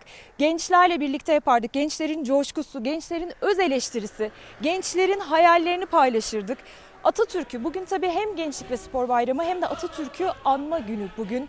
19 Mayıs e, gençler Atatürk'ü anarlardı. Atatürk'e olan özlemlerini anlatırlardı mikrofonlarımıza ve sonrasında neler yapmak istediklerini, Atatürk'e yaraşır, Atatürk'ün bıraktığı Türkiye Cumhuriyeti'ni tek yaşatabilmek için, sonsuza kadar yaşatabilmek için neler yapmak istediklerini anlatırlardı. Mühendis olmak isteyenler, sporcular, milli sporcu olmak isteyenler ki milli sporcular da gelirdi Anıtkabir'e. İlk durakları burası olurdu. Atatürk'ün huzuruna çıkarlardı. Sanatçılar gelirdi. Tabii sadece Türkiye gençleri değil. Atatürk, Mustafa Kemal Atatürk tüm dünyanın saydığı ve hatta icraatlarına belki de birazcık gıptayla bakıldığı bir liderimiz ve dünyadan da gençler gelirdi. Her yaştan insan gelirdi. 7'den 70'e her bayramda olduğu gibi Anıtkabir aslında 7'den 70'e insanlarla dolardı. Biz bu görüntülere alışkınız ama pandemi nedeniyle bugün sadece Anıtkabir'e Spor Bakanı girecek. Yanında temsili gençlerin olacağını biliyoruz. Milli sporcular olacak ve Atatürk'ün huzuruna çelengini bırakacaklar. Sonrasında ise İyi Parti lideri gelecek. Bütün bu görüntüleri ise pandemi nedeniyle sadece ajanslar ve devletin kanalı TRT sizlere ulaştıracak. Biz de Anıtkabir'e görebildiğimiz en güzel noktadan sizlere bu görüntüyü aktarmaya çalışıyoruz. Saatler 19.19'u gösterdiğinde ise ne kadar evlerimizde olsak da ne kadar Anıtkabir'e gelemesek de çünkü o coşkuyu hep beraber Anıtkabir'de yaşamaya çok alışkınız. Ne kadar öyle olmasa da herkes saat 19.19'da İstiklal Marşı'yla bir bütünlük olacak. Hem Atatürk anılacak hem de Türkiye Cumhuriyeti'nin doğum günü coşkulu bir şekilde kutlanacak. Beril bir kere çok teşekkür ediyorum. Bayramını bir kere daha kutlamak isterim. Ayrıca çok şık olmuşsun bu sabah. Bayrağımızın renkleriyle çok yakışmış. Onu da söylemek istiyorum. Biz şimdi bizim Fox'tan çıktın, Kavaklı Dere'den böyle indin, alt geçitten geçtin, çıktın. Sağda Genelkurmay var, solda işte Hava Kuvvetleri böyle gidiyorsun. Bakanlıklar var. Daha da gidiyorsun işte Çevre Bakanlığı, Tarım Bakanlığı solda. O da Şimdi oralarda dev Atatürk posterleri var mı? Gördün mü? Bayraklarımız falan. Ee, Atatürk posterlerinin olduğu, dev bayraklarının olduğu kurumlar da var tabii ki. Olmadığı kurumlar da var ama her e, kurumda e, Türk bayrağı var onu söyleyelim. Dev Atatürk posterleri hepsinde var mıydı? Ee, yani belki göz yanılması olabilir öyle söyleyelim ama bizim dikkat ettiğimiz kadarıyla bazılarında vardı bazılarında yoktu. Ama böyle gelincik tarlası gibiydi. Yani şunu şunu anlamaya çalışıyorum. Ben Ankara'dayken böyle oradan giderken böyle sola bakardım dev Türk bayrakları, sağa bakardım Atatürk posterleri. O duygu yoğunluğunu görüyorsun. Böyle görsel bir şölen gibi. Öyle bir hava var değil mi Ankara'da? Evet tabii ki o coşku, o hava var. Evlerin sadece resmi kurumların değil, evlerin balkonlarından, pencerelerinden de her bayram olduğu gibi yine Türk bayrakları dalgalanıyor. Atatürk posteri asanlar da var. Tabii ki o coşku Ankara sokaklarında var. Ee, yani ne kadar Anıtkabir'e gidilemese de, ne kadar bugün sokaklarda coşkuyla kutlanamasa da yine de o coşku evlerde, kurumların önüne asılan bayraklarla yaşanıyor, yaşatılmaya çalışılıyor diyelim. Peki bir, bir şey daha soracağım. Şimdi merak ettim. Ben tabii konuşurken kendi çocukluğuma, gençliğime gittim. Bizim Ali Kayacan diye bir beden eğitimi öğretmenimiz vardı. Benim idolümdür. Çok severim kendisini. Onlar ve bütün öğretmenlerimiz de öyle. Bizleri çalıştırırlardı böyle 19 Mayıs'a doğru giderken. Hani atamıza genç, çevik, akıllı ama aynı zamanda ahlaklı gençler olmaya gayret ederdik. Sen nerede okudun ortaokulu, liseyi ve 19 Mayıs hazırlıklarını azıcık anlatır mısın? Çok merak ettim. Tabii ki e, aslında 23 Nisan'da da söylemiştim küçük bir e, mahalle ilkokulunda okudum, e, ortaokulda orada okudum. Sonrasında tam da Anıtkabir'e yakın aslında Bahçeli Evler'de Cumhuriyet Lisesi'nden mezunum ben. E, bizler de ben hem bandodaydım hem dans grubundaydım, statlara giderdik. En önemlisi bizler belki de şimdiki gençlerle aramızdaki en büyük fark statlarda 19 Mayıs statında o coşkuyu yaşardık. Tabii ailelerimiz gelirdi, arkadaşlarımız, sınıf arkadaşlarımız programı olan olmayan o heyecanı statta e, Türkiye'nin ve Ankara'nın farklı okullarından gelen öğrencilerle birlikte o heyecanı yaşardık ve çok kalabalık gruplar halinde gösteriler yapardık. Onun da ayrı bir tecrübesi oluyordu aslında. Sadece e, bir tek kendi okulumuzda kutlamazdık. Hep beraber statlarda kutlardık kalabalık bir şekilde ve çok coşkulu olurdu. Hem bandodaydım, e, sonrasında dans e, gruplarında da oldum. 2-3 ay öncesinden çalışmalara başlardık ve hocalarımız da öğretmenlerimiz de bunun için izin verirlerdi bize. Saatlerce çalışırdık ve büyük bir e, mutlulukla, büyük bir e, şevkle yapardık bunu. Çok da güzel geçerdi. Çok teşekkür ediyorum Beril. Bayramını bir kere daha kutluyorum. Başta Tünay, Tülay Ünal Öç'ten olmak üzere Ankara büromuzdaki bütün arkadaşlarımıza da lütfen 19 Mayıs bayramımızın kutladığımızı onlara da lütfen ilet. Çok teşekkür ediyorum. Ve bir de Boğaziçi Caz. Gençlerimiz atalarını ve 19 Mayıs ruhunu unutmadılar.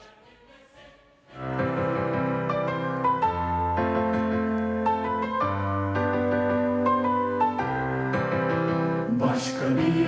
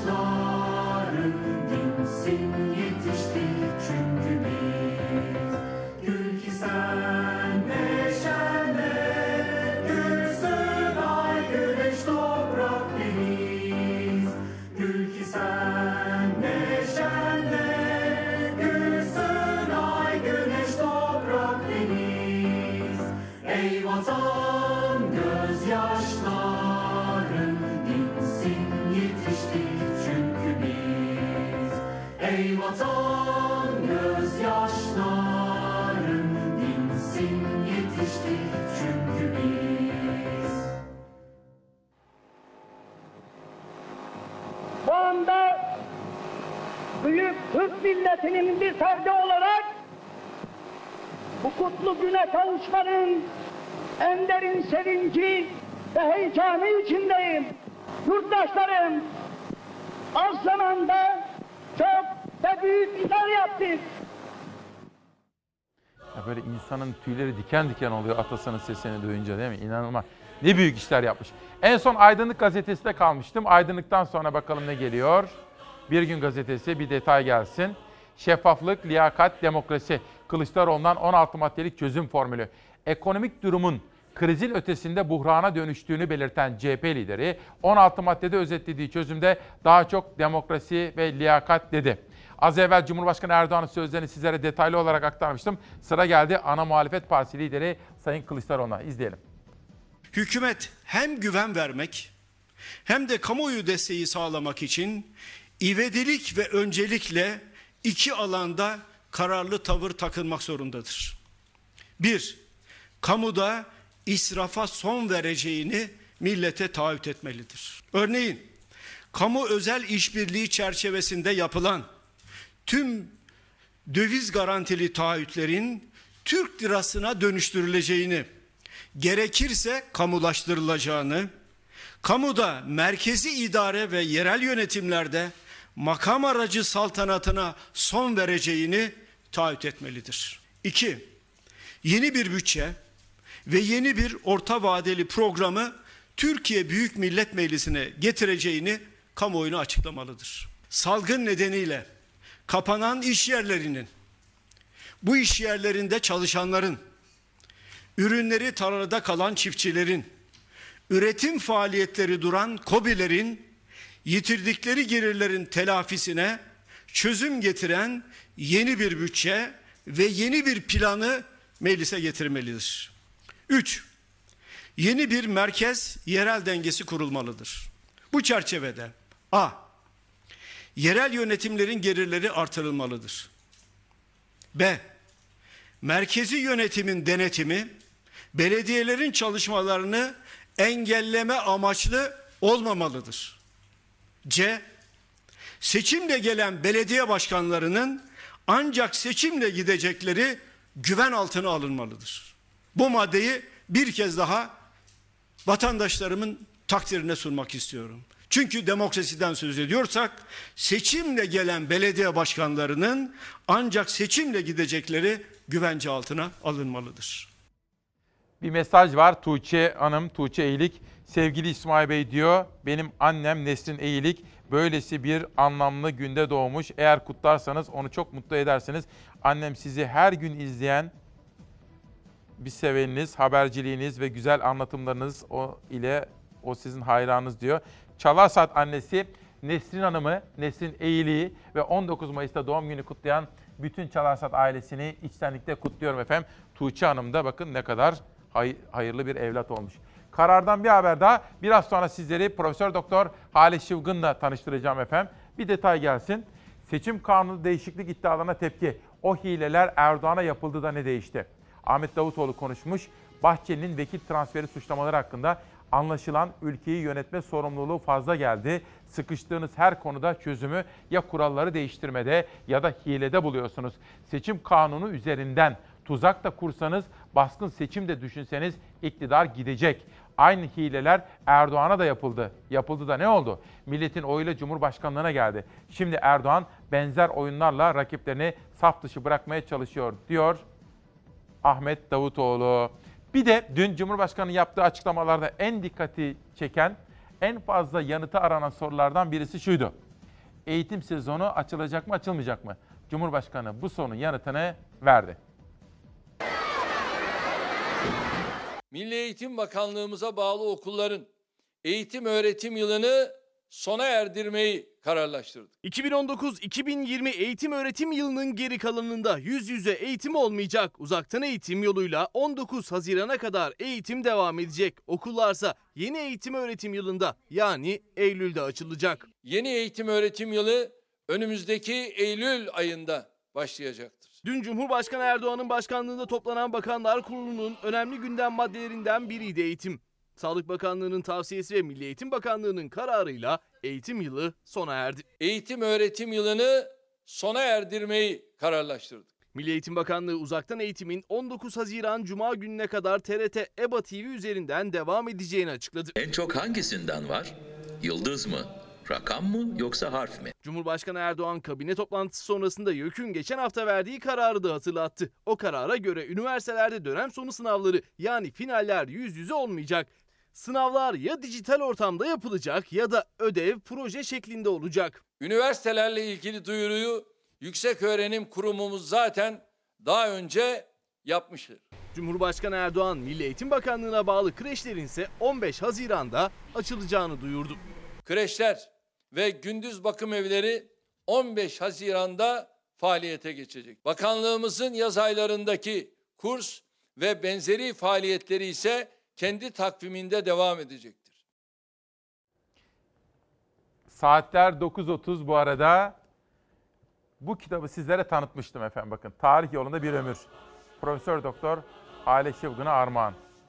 Sonrasında kendisiyle yaptığım konuşmayı da hatırlayacaksınız. Ve ben kendisini Çalar Saat'e davet ettim Demokrasi Meydanı'na. Sağ olsun bizi kırmadı. Bayram sabahında bizimle birlikte Ankara stüdyomuzda. Hocam günaydın, bayramınız kutlu olsun. Nasılsınız, iyi misiniz? Günaydın İsmail Bey. Çok teşekkür ediyorum. Sizin de bayramınız kutlu olsun. Tüm Türk milletinin bayramı kutlu olsun. 19 Mayıs Gençlik ve Spor Bayramı herkesin kutlu olsun. Aynı zamanda Atatürk'ümüzün doğum günü de kutlu olsun. Evet. Hocam şimdi o kadar çok şey merak ediyorum ki okuduğumuz bu kadar kitaplardan sonra biz bayramları kutlarken o coşkuyu içimizde hissedelim. Yüreğimizin ihtiyacı doğsun tamam ama bir taraftan da anlayalım istiyorum. İşte sizi davet etmemin sebebi de buydu.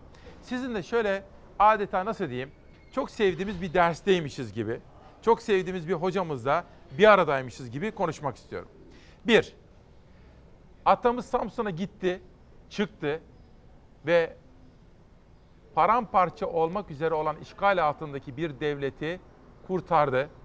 Ama İstanbul'da geçirdiği bir 6 ay var.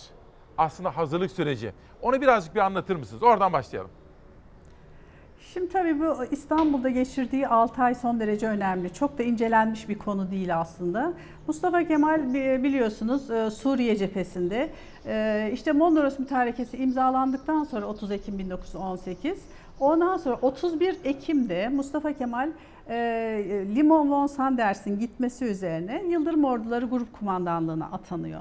31'inde atanıyor fakat 11 günlük Yıldırım Orduları Grup Kumandanlığı sürüyor. Ondan sonra bu ordu lağvediliyor. Lağvedilince kendisi İstanbul'a Genelkurmay emrine çağrılıyor.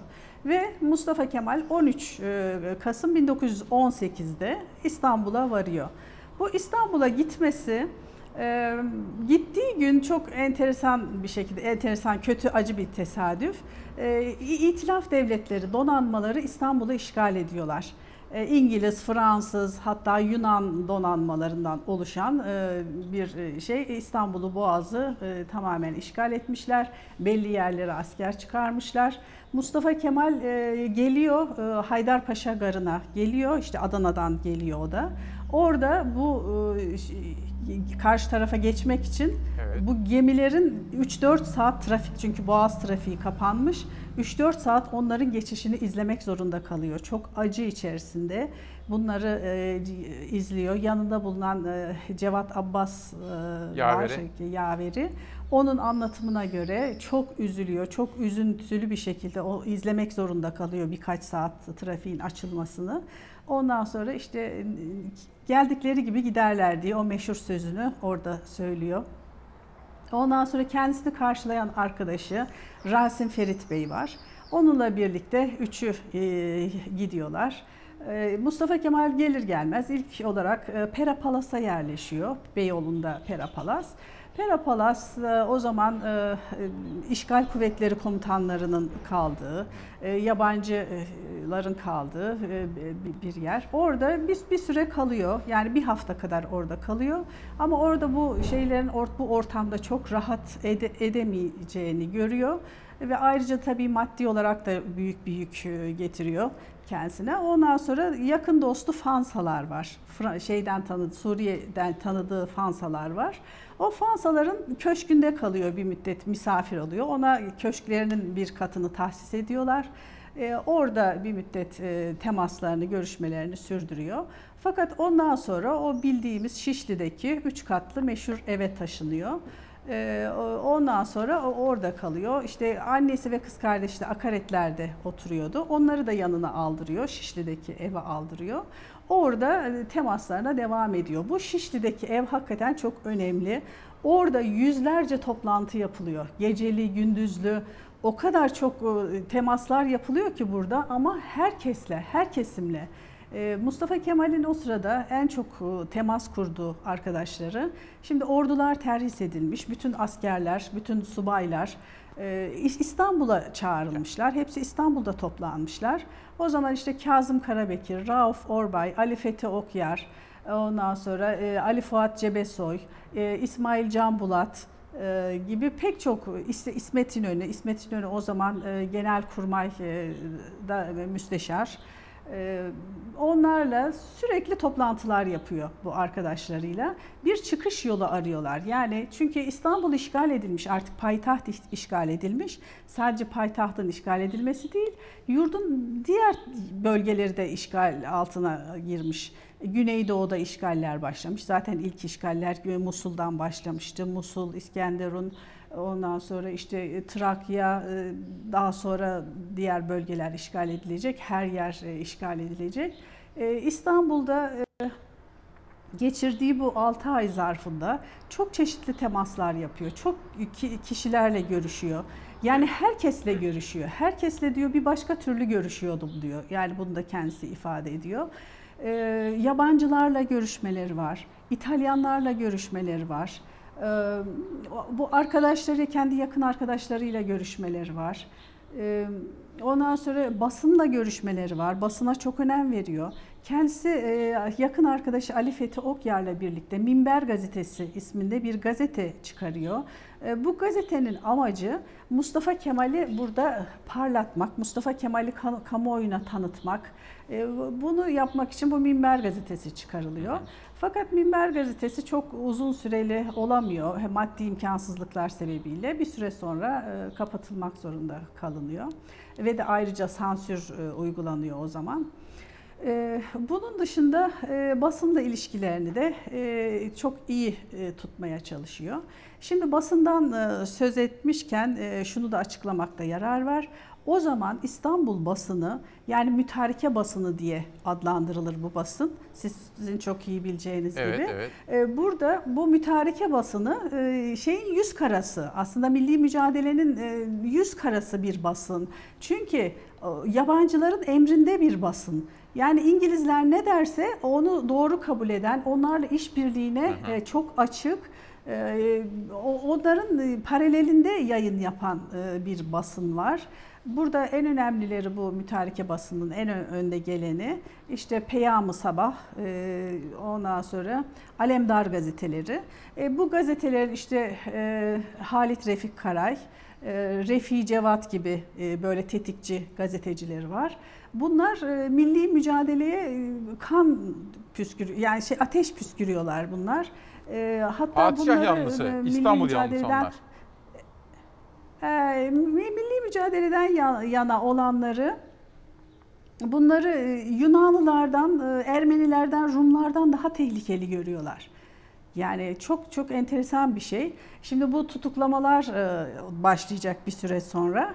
İngilizlerin zoruyla işte bu Ermeni tehcirinde yer alanlar, Ermeni tehcirinde görev alanlar, ondan sonra ittihatçılar, yani ittihatçılıkla uzaktan yakından bir alakası olanlar, yani doğru dürüst bir sorgulama, bir e, şey yapılmadan e, böyle ittihatçı avına çıkıyorlar. Mustafa müthiş Kemal karar veriyor tutuklama- hocam. Diyor ki Mustafa Kemal karar veriyor. Diyor ki başka çare kalmadı. Pek çok seçeneğe bakıyor ve Samsun'a çıkma kararı veriyor.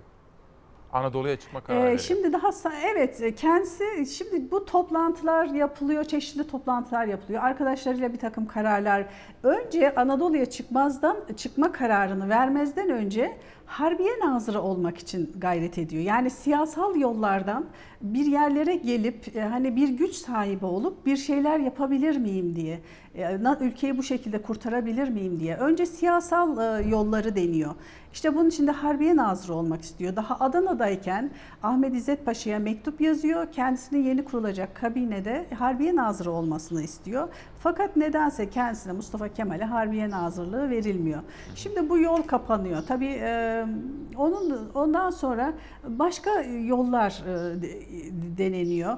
Hatta böyle bir, e, bir bir takım düşünceler e, geçiyor. Her türlü şeyi düşünüyorlar. Yani ülkeyi nasıl kurtarabiliriz diye. Yani bir ihtilal yapmak, e, Vahdettin'i değiştirmek veya hükümeti değiştirmek, Tevfik Paşa hükümetini değiştirmek, hatta Tevfik Paşa'yı indirip yerine başka birisini getirmek, işte bu bunun için pazarlık yapmak, hatta bunun için bir cemiyet kuruluyor, Ay Yıldız Cemiyeti diye. Bunlar bir takım kararlar alıyorlar. Fakat daha sonra bu yolların hani çok sağlıklı yollar olmadığının çok e, farkına varıyorlar ve bundan vazgeçiyorlar. Ondan sonra Mustafa Kemal artık diyor ki yani Anadolu'ya geçmekten başka çare kalmadı. İstanbul'da yapılacak bir şey kalmadı. Yani hiçbir şey yapılamayacağını görüyor. Çünkü işgal kuvvetlerinin e, şeyin altında. E, padişah zaten bir e, kukla gibi e, itilaf devletleri İngilizler ne dese onları emirlerini din- dinliyor. Ona göre kararlar veriyor. E, yani hatta o tutuklamalarda e, İngilizler padişaha listeyi veriyorlar, hükümete listeyi veriyorlar. İşte şunlar şunlar tutuklansın diye. Hemen ertesi gün 20 kişi, 30 kişi tutuklanıyor. E, Bekira bölüğüne e, atılıyor. Bunlar içerisinde şey de var, Mustafa Kemal'in yakın arkadaşı Ali Fethi Okyar da var. Hatta o listenin içerisinde Mustafa Kemal de vardı. İngilizlerin tutuklanmasını istediği e, kişiler içerisinde Mustafa Kemal de vardı. Ee, Daha sonra e, burada İstanbul'da bir şey yapılamayacağını anlayınca kendisi diyor ki ben şeye nasıl geçebilirim? Yakın arkadaşı İsmet İnönü, İsmet Paşa'yı çağır. O zaman e, şeyde ge- Genelkurmay'da müsteşar e, İsmet İsmet Paşa. İsmet Bey, e, o onu çağırıyor. Diyor ki ben Anadolu'ya geçmek istiyorum. Ee, Anadolu'da hangi mıntıkaya gitmem gerekir, hangi yollardan gitmem gerekir diye ondan bir fikir soruyor. Ee, İsmet Paşa e, diyor ki e, demek karar verdin Anadolu'ya geçmeye. Sen karar verdikten sonra diyor e, yollar da çok, mıntıkalar da çok diye ona bu şekilde bir cevap veriyor. Ondan sonra bu Anadolu'ya geçişin hazırlıklarına başlanıyor. E, Yaveri Cevat Abbas'a görev veriyor. Cevat Abbas'a önce işte Gebze, İzmit, Tavşancıl yoluyla e, şeye İzmi- İzmit'e geçilecek. Orada e, 20. kolordunun sınırlarına kadar ulaşılacak. Ondan sonra 20. kolordunun sınırlarına geçtikten sonra e, güvenlik sağlanmış olacak. Şimdi bunu nasıl temin edilecek? E, Cevat Abbas hazırlıklara başlıyor. İşte e, o yolun güvenliği tabii o orası Ermeni ve Rum çeteler tarafından tutulmuş bütün yollar. Oradan geçmek çok tehlikeli. Yani bir güvenceye ihtiyaçları var, korumaya ihtiyaçları var. Bunun için Yahya Kaptan e, çetesi var. Yahya Evet. Kaptan işte Kuvayi Milliye ilk Kuvayi Milliye birlikleri e, oluşuyor işte orada yavaş yavaş bu Ermeni ve Rum çetelere karşı e, Kuvayi Hocam, bir Milliye saniye, birlikleri hocam, oluşmaya hocam. başlıyor. Bu Hocam, bir e, dakika. Yahya Kaptan e, çetesiyle Hocam bir saniye durabilir misiniz? Bir saniye Pardon. lütfen. Şu anda saygı duruşu başladı mısınız? Çok özür diliyorum.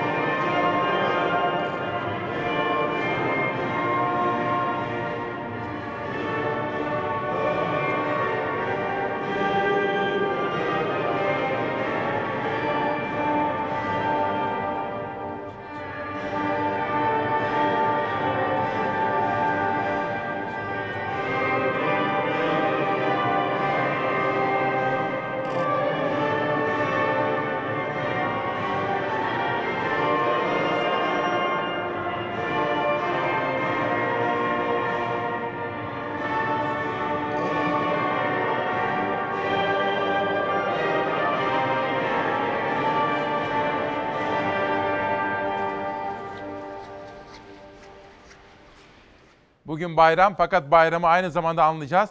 Profesör Doktor Hale Şıvgın hocamızla sohbeti devam ettireceğiz. Tam da Bandırma vapuruna bindik, biniyoruz. O vapurda kimler var ve nereye gidiyoruz biraz sonra. 19 Mayıs bayramı bugün. Atatürk'ü anıyoruz saygıyla. Gençlik bayramı. Bütün ümidim gençliktedir demiştir. Ankara stüdyomuzda Profesör Doktor Hale Şıvgın hocamız bizi bekliyor. Çok ilgi çekici şeyler anlatıyor. En son atamızın işgal altındaki memlekette Anadolu'ya çıkmadan evvelki 6 ayını özetlemişti. Çok ilgi çekici detaylar vardı. Peki neden Mustafa Kemal seçildi? Ve o vapura biniş hikayesi. Tehlike var. Kız Kulesi açıklarında atamızı bekleyen bir tehlike. Bütün bunları da Ali Şıvkın hocamla konuşacağım. Bu arada Şehnaz'la Savaş Yıldız arasında bayrak devir teslimi de yapıldı. Şu andan itibaren Savaş bana yardımcı oluyor. Şehnaz'a da katkılar için teşekkür ediyorum. Gazete Gedik'te bakın. Yaşadıklarımızın ne kadar acı birer hatıra olduğunu hatırlar mısınız? İstanbul resmen işgal altında. Fotoğrafa lütfen dikkatle bakınız. Burası İstanbul. İstanbul işgal altında. Sonra sonra İzmir'de işgal altında olacak. İzmir'e de gelecek düşmanlar. Ve nasıl kurtulacağız? Hocamıza soracağız. Bakın atamız Samsun'a çıkacak. Sonra milleti kim kurtaracak? Milletin azim ve kararı. Sonra meclis kurulacak 23 Nisan'da. Ama bütün bu yaşadıklarımızın ne kadar gerçek olduklarını sizlere hatırlatan tarihi vesikalar var bakın. Tarihten yapraklar. Fransız general Galata'da zafer yürüyüşü yapıyor. Bakın İstanbul böyle işgal altındaydı. Mustafa Kemal Atatürk'ün Samsun'a çıktığı dönemdeki koşulları unutmayalım diyorum.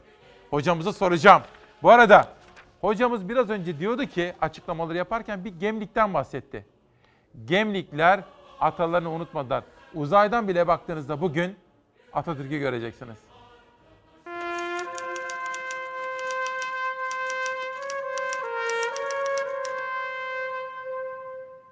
Bu milletin kurtuluşun ilk adımıydı Samsun'a çıkışın. Koşarak geldik 100 yıl boyunca manevi huzuruna her 19 Mayıs'ta. Gençliğe armağan ettiğim bugünü kutladık bütün millet tek yürek. Bu ulusun bağımsızlığı ve kurtuluşu için bir ömür tükettiğini hiç unutmadan.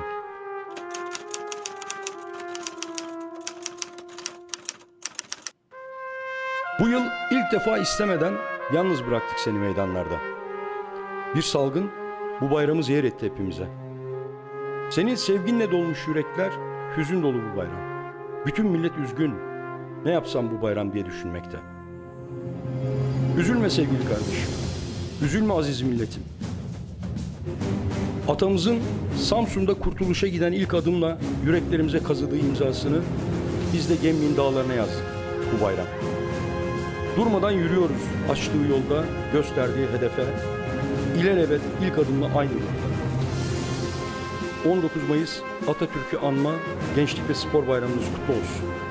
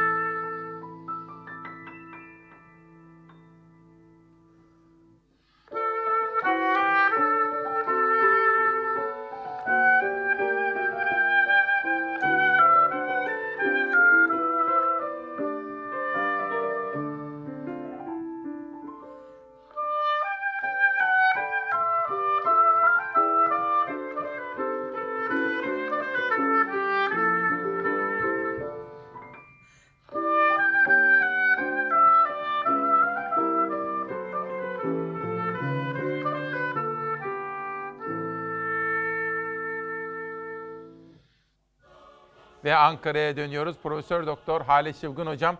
Hocam çok ilgi çekici bir noktada kalmıştık ve o 6 ayı şöyle bir özetlemiştiniz. Sonra Samsun'a doğru çıkacağız. Buyurun söz sizde. Şimdi şöyle Atatürk e, İstanbul'da hiçbir şey yapılamayacağını anlıyor. Demin az önce bir fotoğraf gösterdiniz. Bu Fransız General Desprez'in e, bir büyük bir gövde gösterisi şeklinde İstanbul'a girişinin resmiydi Evet. o. Ve çok enteresan.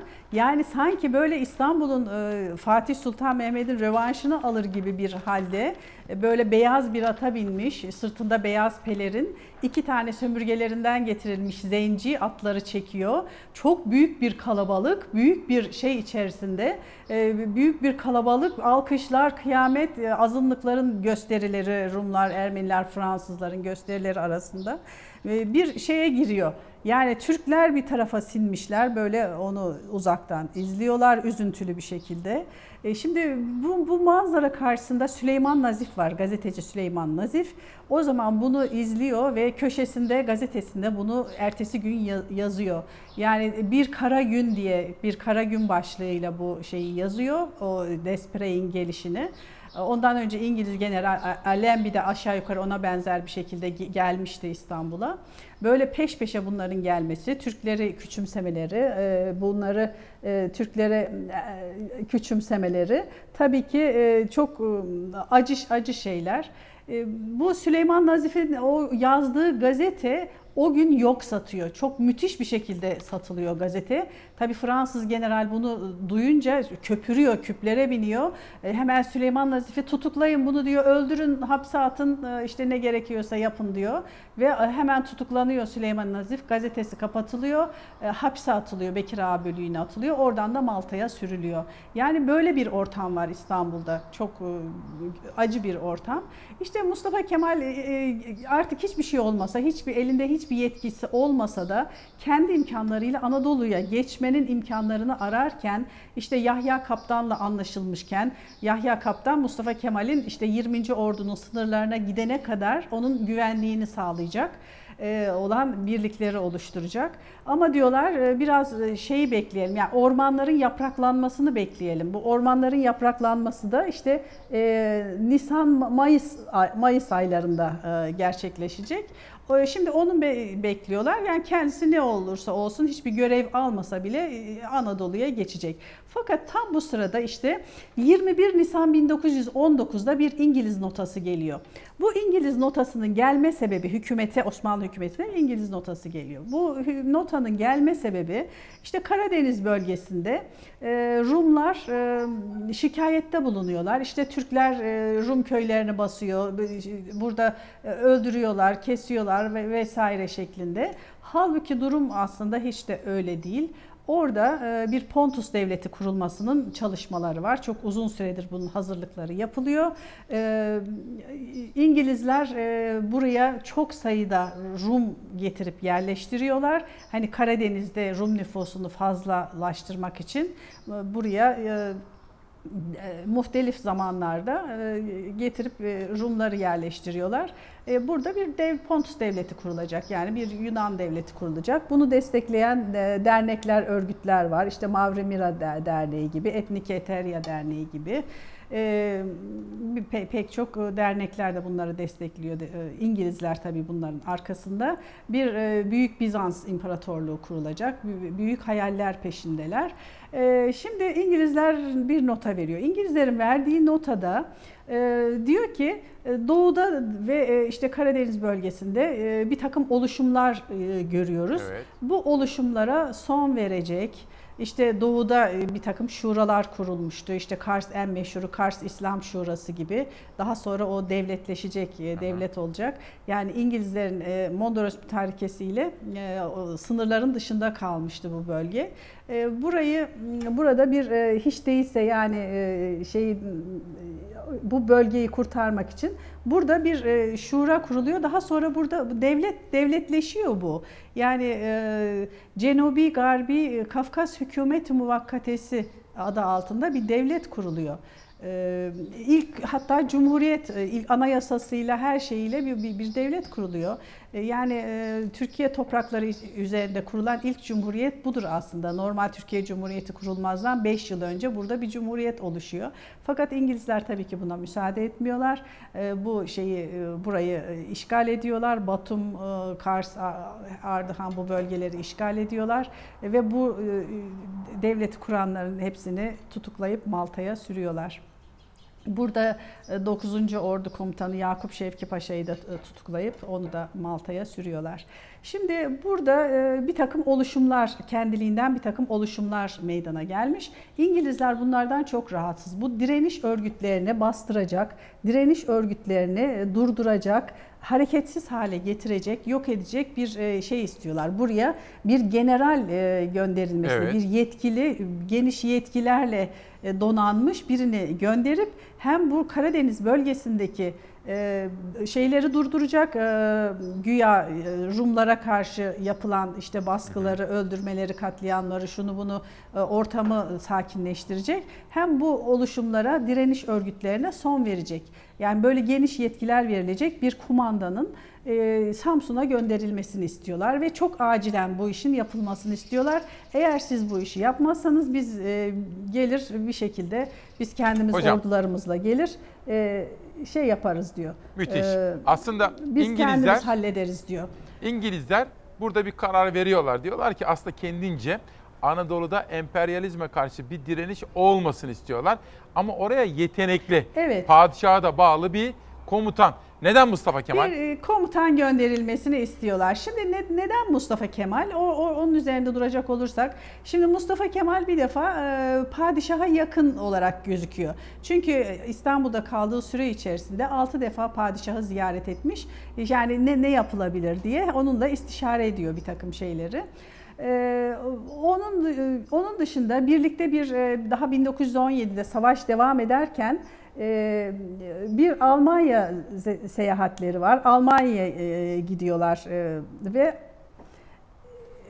Alman Almanya'da e, Vahidettin e, Mustafa Kemal'in yakından tanıma imkanını buluyor. Onun ne kadar e, yetenekli bir komutan olduğunu e, görüyor. Aslında Çanakkale'den itibaren onu görüyor.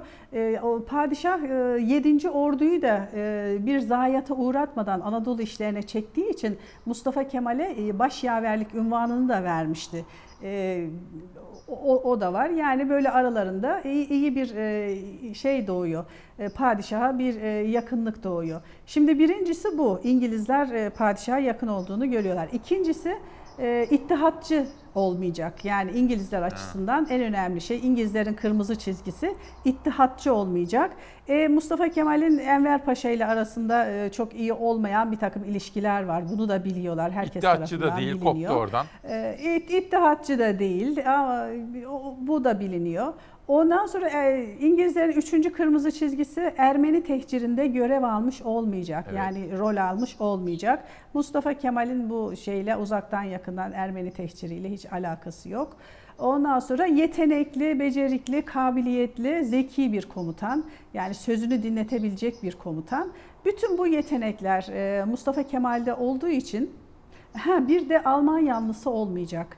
E, İngilizlerin en çok üzerinde durduğu konulardan birisi de Alman yanlısı olmayacak. E, Mustafa Kemal zaten Limon von Sanders'le e, birçok konuda ters düştüğü, işte Çanakkale cephesinde olsun, e, Suriye cephesinde olsun, onun fikirlerini beğenmediği, onlarla çok da iyi olmadığı, Almanlara karşı olduğu e, biliniyor. İngilizler tarafından da biliniyor. E, İngilizlere de direkt olarak karşı çıkan bir söylemde bulunmuyor bu şeyleri düşündüğü için Mustafa Kemal. Dolayısıyla bu Mustafa Kemal'in atanmasında bir sakınca görmüyorlar e, İng- İngilizler. Fakat Mustafa Kemal'in atanmasında müessir olan e, bazı bakanlar var. Bu bakanlardan bir tanesi e, Bahriye Nazırı Avni Paşa ki Mustafa Kemal'in Suriye'den arkadaşı. İkincisi Şakir Paşa, birinci derecede önemli. Bu e, Harbiye Nazırı. Evet. Üçüncüsü e, Dahiliye Nazırı Mehmet Ali Bey. Şimdi bu üç bakan e, Mustafa Kemal'in atanmasında çok müessir olan isimler. Şimdi bunlarla bir takım ilişkileri var Mustafa Kemal'in. Çok e, farklı yönlerden gelişen ilişkileri var. Şimdi Avni Paşa ile e, Bahriye Bakanı ile Suriye'den arkadaş. Zaten sınıf arkadaşı. Oralardan bir tanışıklıkları var. O bakan olduğu zaman, Bahriye Bakanı olduğu zaman onu tebrike gidiyor Mustafa Kemal. Yumuşak bir ilişki kuruyor onunla. Aslında Mustafa Kemal onu e, çok da beğenmiyor. Yani onun çok da kabiliyetli biri olmadığını biliyor. Onu daha alt bir görevde tutuyordu işte Suriye'de kendi emrindeyken. Hatta Avni Paşa onu ziyarete geldiğinde diyor ki bak diyor sen beni e, küçümsüyordun orada ama diyor beni e, Osmanlı İmparatorluğu benim değerimi takdir etti beni Bahriye Nazırı yaptı diyor. Mustafa Kemal orada diplomatik e, şeyini ortaya koyuyor da bir e, yeteneğini ortaya koyuyor diyor ki evet diyor siz diyor bir takım şeyleri benden daha iyi görmüşsünüz diyor e, falan. O, o tabii koltukları kabarıyor onun. Beni diyor şeyle tanıştırır mısınız? E, bakanlar kurulundaki diğer zevatla tanıştırır mısınız? O tabii diyor hay hay diyor. E, diğer bakanlarla da tanışmasını sağlıyor. Ondan sonra Şakir Paşa e, da e, genel şey m, Harbiye Nazırı. Harbiye Nazırı da Mustafa Kemal e, konusunda e, şey yani e, şey e, bu Avni Paşa Şakir Paşa'nın da- e, damadı aslında. O öyle de bir yakınlıkları var Genelkurmay Başkanı. Hocam bir şey soracağım. Sonra Mehmet Ali Bir saniye, bir dakika. Hocam, hocam bir Buyurun. dakika. Şimdi hatıratlarında atamız şunu diyor.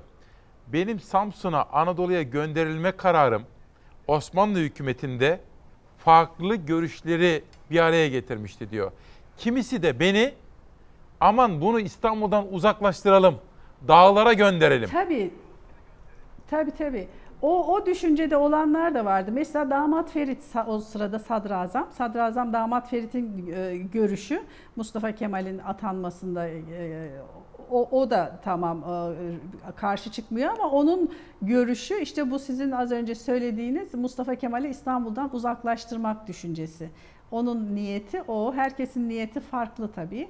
Ee, Ondan sonra e, İsmail Fazıl Paşa var. İsmail Fazıl Paşa e, Mustafa Kemal'in sınıf arkadaşı Ali Fuat Cebesoy'un babası. Onun hükümetteki kişilerle çok yakınlıkları var. İçişleri Bakanı Mehmet Ali Paşa ile şey Mehmet Ali Bey ile dünür oluyorlar. Ee, Yani İsmail Fazıl Paşa'nın hani Ali Fuat e, Paşa'nın küçük kardeşi Mehmet Ali Bey kızıyla evleniyor. Bu e, dolayısıyla hani böyle bir akrabalık ilişkisi de var. Yani Mustafa Kemal e, sanki bir sabırla bir ipek böceğinin kozasını örer gibi e, zaman içerisinde bu ilişkileri o kadar olumlu hale getiriyor ki kendisiyle ilgili tüm olumsuz olabilecek düşünceleri ortadan kaldırıyor. Soru şu, Bu hocam. şekilde e, Hocam soru şu. Biraz böyle sohbet, diyalog şeklinde giderse çok daha memnun olacağım. Hocam sorumuz şu. ta- tabii. Mustafa Kemal Anadolu'ya çıkarken kafasında ne var? Ve Anadolu'ya çıkarken kafasında olan bu hayali, hedefi kafasına ne zaman koymuş? Şimdi Mustafa Kemal tabii e, kafasındaki düşünce hani bir milli bir sır gibi sakladım dediği e, sırrı e, milli egemenliğe dayalı, kayıtsız şartsız, bağımsız bir Türk devleti kurmak. Yani Osmanlı Devleti'nin yaşlı gövdesi üzerinde değil de Türk çoğunluğunun olduğu yerde e, milli egemenliğe dayalı, kayıtsız şartsız, bağımsız bir Türk devleti tesis etmek, modern bir Türk devleti tesis etmek. Mustafa Kemal'in kafasında olan düşünce bu. Yani bu düşünce ta çok çok çok eskilere dayanıyor. Ta 1907'lere kadar götürebiliriz. Ta e, şey Makedonya'daki e, zamanlarına kadar götürebiliriz. Orada yakın arkadaşlarına bu fikrini açtığı zaman onu çok ileri buluyorlar. Bu İttihat ve Terakki'deki arkadaşları falan onu çok çok ileri e, yani bu fikre e, hiç kimse inanmıyor o zaman. İşte Atatürk'ün e, vizyonerliği burada ortaya çıkıyor. Kafasında Samsun'a çıkarken düşündüğü şey bu. Tamam. Şimdi şeye gelecek olursak Mustafa Kemal'e tebliğ ediliyor bu şey 29'unda 21'indeki İngiliz notası ve Mustafa Kemal'in atama kararı 29'unda 29 e, Nisan e, 1919'da Mustafa Kemal'e tebliğ ediliyor. Kendisi 9. Ordu müfettişi olarak e, tayin edildiği kendisine bildiriliyor. Hazırlıklarını yapması isteniyor. E, Şimdi e, o hazırlıklarını yaparken e, Genelkurmay Başkanı'na gidiyor, onu ziyaret ediyor. Evet. E, tamam diyor ben gideceğim de benim şeyim ne olacak orada, benim görevim ne olacak? Ona bu İngilizlerin notası gösteriliyor. Diyor diyor ki işte burada e, Rum köyleri basılıyormuş. Onlar e, katliama uğruyormuş. Yani gerçek durum böyle midir, değil midir? Gidip yerinde bunu tespit edin diyor diyorlar. E, Mustafa Kemal e, tamam diyor ben e, diyor bunu şey yapacağım ama diyor benim bir e, biçimlenmesi lazım. Benim bir yetki belgem olması lazım. Yani bir şey olması lazım. Bir memuriyetimin sınırları nedir? Bunu bilmem lazım diyor. E, onun için e, ben diyor şeye gideyim. Genelkurmay Başkanı Fevzi Çakmak Paşa'ya gideyim. E, onunla birlikte şey yaparız. Bu yetki belgesini şekillendiririz diyor. Şakir Paşa tamam diyor. E, Fevzi Çakmak'ı bulamayınca e, Kazım İnanç Paşa var. Genelkurmay 2. Başkanı. Genelkurmay 2. Başkanı'nın yanına gidiyor. O Genelkurmay 2. Başkanı da Mustafa Kemal'in çok samimi arkadaşı, çok yakın arkadaşı. Hatta birbirlerine sen diye hitap ettikleri e, o kadar yakını. Onlar birlikte bu yetki belgesini hazırlıyorlar. Mustafa Kemal'e o kadar geniş yetkiler e, veriliyor ki yani bu yetkileri Mustafa Kemal bir bakıma kendisi dikte ettiriyor. E, Kazım İnanç Paşa'ya ikisi birlikte oturuyorlar, bunları yazıyorlar, tek tek yazıyorlar. Yani nereye kadar e, şey yapacak, yetkisi Anadolu'nun nerelerine kadar ulaşacak? Şimdi öyle bir yetki belgesi hazırlanıyor ki Anadolu'nun dörtte üçüne e, emir verebilecek. Bu Bir saniye hocam. yetkiler Hemen- sadece hemen askeri hocam bakın. yetkiler değil, mülki yetkiler aynı zamanda olacak. Şimdi bakın o o Harbiye Nazırı Mehmet Şakir bin Numan Tahir imzalı tam da sizin bahsettiğiniz konu var. Orhan Çekiç kitabından okuyorum. Şimdi müfettişlik bölgesi hani dediniz ya Atatürk adeta dikte ettiriyor. Çünkü Anadolu'ya çıkıyor ama Evet, yetkisi evet. olması gerekir. Müfettişlik bölgesi Trabzon, Erzurum, Sivas, Van vilayetleriyle Erzincan ve Canik bağımsız livaları kapsıyor. Müfettişlik sınırına komşu vilayetler Diyarbakır, Bitlis, Elazığ, Ankara, Kastamonu. Şimdi bu yetkilerden sonra fakat Daha sonra Maraş'ı da ilave ettiriyorlar. Evet. fakat imza atmam diyor, mühürle yetiniyor. O da enteresan. Ee, Şakir Paşa, e, Harbiye Nazırı Şakir Paşa diyor ki ben e, götürüyorlar işte tekrar imzalanması için, onay için. Ben diyor imzalamayayım ama diyor şeyi vereyim, mührümü vereyim, sen mührü basarsın Mührü diyor. Ee, mührü Kazım İnanç Paşa mührü alıyor şeyle bir evrakla beraber Mustafa Kemal'in yanına geliyor. Mustafa Kemal e, mührü görünce diyor ki şuraya birkaç ilave daha yapalım diyor. Oraya bir iki ilave daha yapıyorlar birlikte. Ondan sonra nasıl olsa mühür kendilerinde mührü basıyorlar. İki nüsa tertip ediliyor. Birisini hemen Mustafa Kemal katlayıp cebine koyuyor. Diğerini de Kazım İnanç e, dosyaya kaldırıyor. Bu şekilde e, daha sonra bu e, yetki kararnamesi işte Bakanlar Kurulu'nun onayına sun- sunuluyor. Bakanlar Kurulu'ndan geçiyor. Şimdi o sırada tabii çok ortam çok karışık. Yani bir gün önce 14'ünde işte Sadrazam e, damat Ferit Paşa Mustafa Kemal'i gitmezden önce bir akşam yemeğine çağırıyor. Mustafa Kemal'le e, şeyi e, yeni e, Fevzi Çakmak'ın yerine tayin edilmiş olan e, Cevat Çobanlı Paşa. Cevat Çobanlı Paşa'yı yemeğe davet ediyor. Orada e, şeyde biraz tedirginlik var böyle e, damat Ferit'te çok büyük bir tedirginlik var. Diyor ki yetki sahanız ne? Bir harita çıkarıyor şöyle masanın üstüne koyuyor. Yetki sahanız nereler olacak diyor. Yani ne hangi e, ordulara komuta edeceksiniz diyor. Hemen Cevat Çobanlı Paşa o da tabii Mustafa Kemal'i çok seven onun da yakın arkadaşı. O diyor ki komuta edecek birlik mi kaldı ki Sayın Paşam diyor. Hemen konuyu geçiştiriyor o şekilde. Mustafa Kemal'i o zor durumdan kurtarıyor. Yani o yetki sahasının ne kadar büyük olduğunu hani orada dillendirmiyorlar, dile getirmiyorlar. Ee, sonra çıktıktan sonra e, Sadrazam'ın konağından Cevat Çobanlı Paşa ile Mustafa Kemal e, birlikte yürüyerek çıkıyorlar. Cevat Çobanlı Paşa diyor ki sen diyor bir şeyler mi yapacaksın diyor paşam diyor. oraya gidince diyor. Evet diyor bir şeyler yapacağım ben diyor. Böyle kendi aralarında anlaşıyorlar yani bir şeyler yapacaklarını. Şimdi tabii Osmanlı Devleti dediğiniz zaman tek bir odak yok. Padişah var, hükümet var, işgal güçleri var, meclis vardı, meclis kapatıldı, meclis İşgal ne bulsan. altındaydı. Ondan sonra e, Osmanlı Genelkurmayı var. Fakat Osmanlı Genelkurmayı tabii ki siyasi iradenin emrinde olmasına rağmen milli mücadeleye destek oluyor. Yani el altından her zaman milli mücadeleye destek olmuştur Osmanlı Genelkurmayı. Yani farklı, hükümet farklı, padişah farklı, e, Osmanlı Genelkurmayı farklı. Burada tabii Mustafa Kemal'in çok yakın arkadaşları var e, Genelkurmay'da. Onlarla e, zaten ilişki içerisinde götürüyor bütün bu şeyleri. Sonra e, Mustafa Kemal işte veda ziyaretlerine başlıyor. Artık gidecek e, şeye. Kendisine e, bir e, şey bulunmasını, kurmay subayı bulunması isteniyor. Sonra Kazım Dirik, e, Albay Kazım Dirik e, e, kurmay şeyi olarak bulunuyor.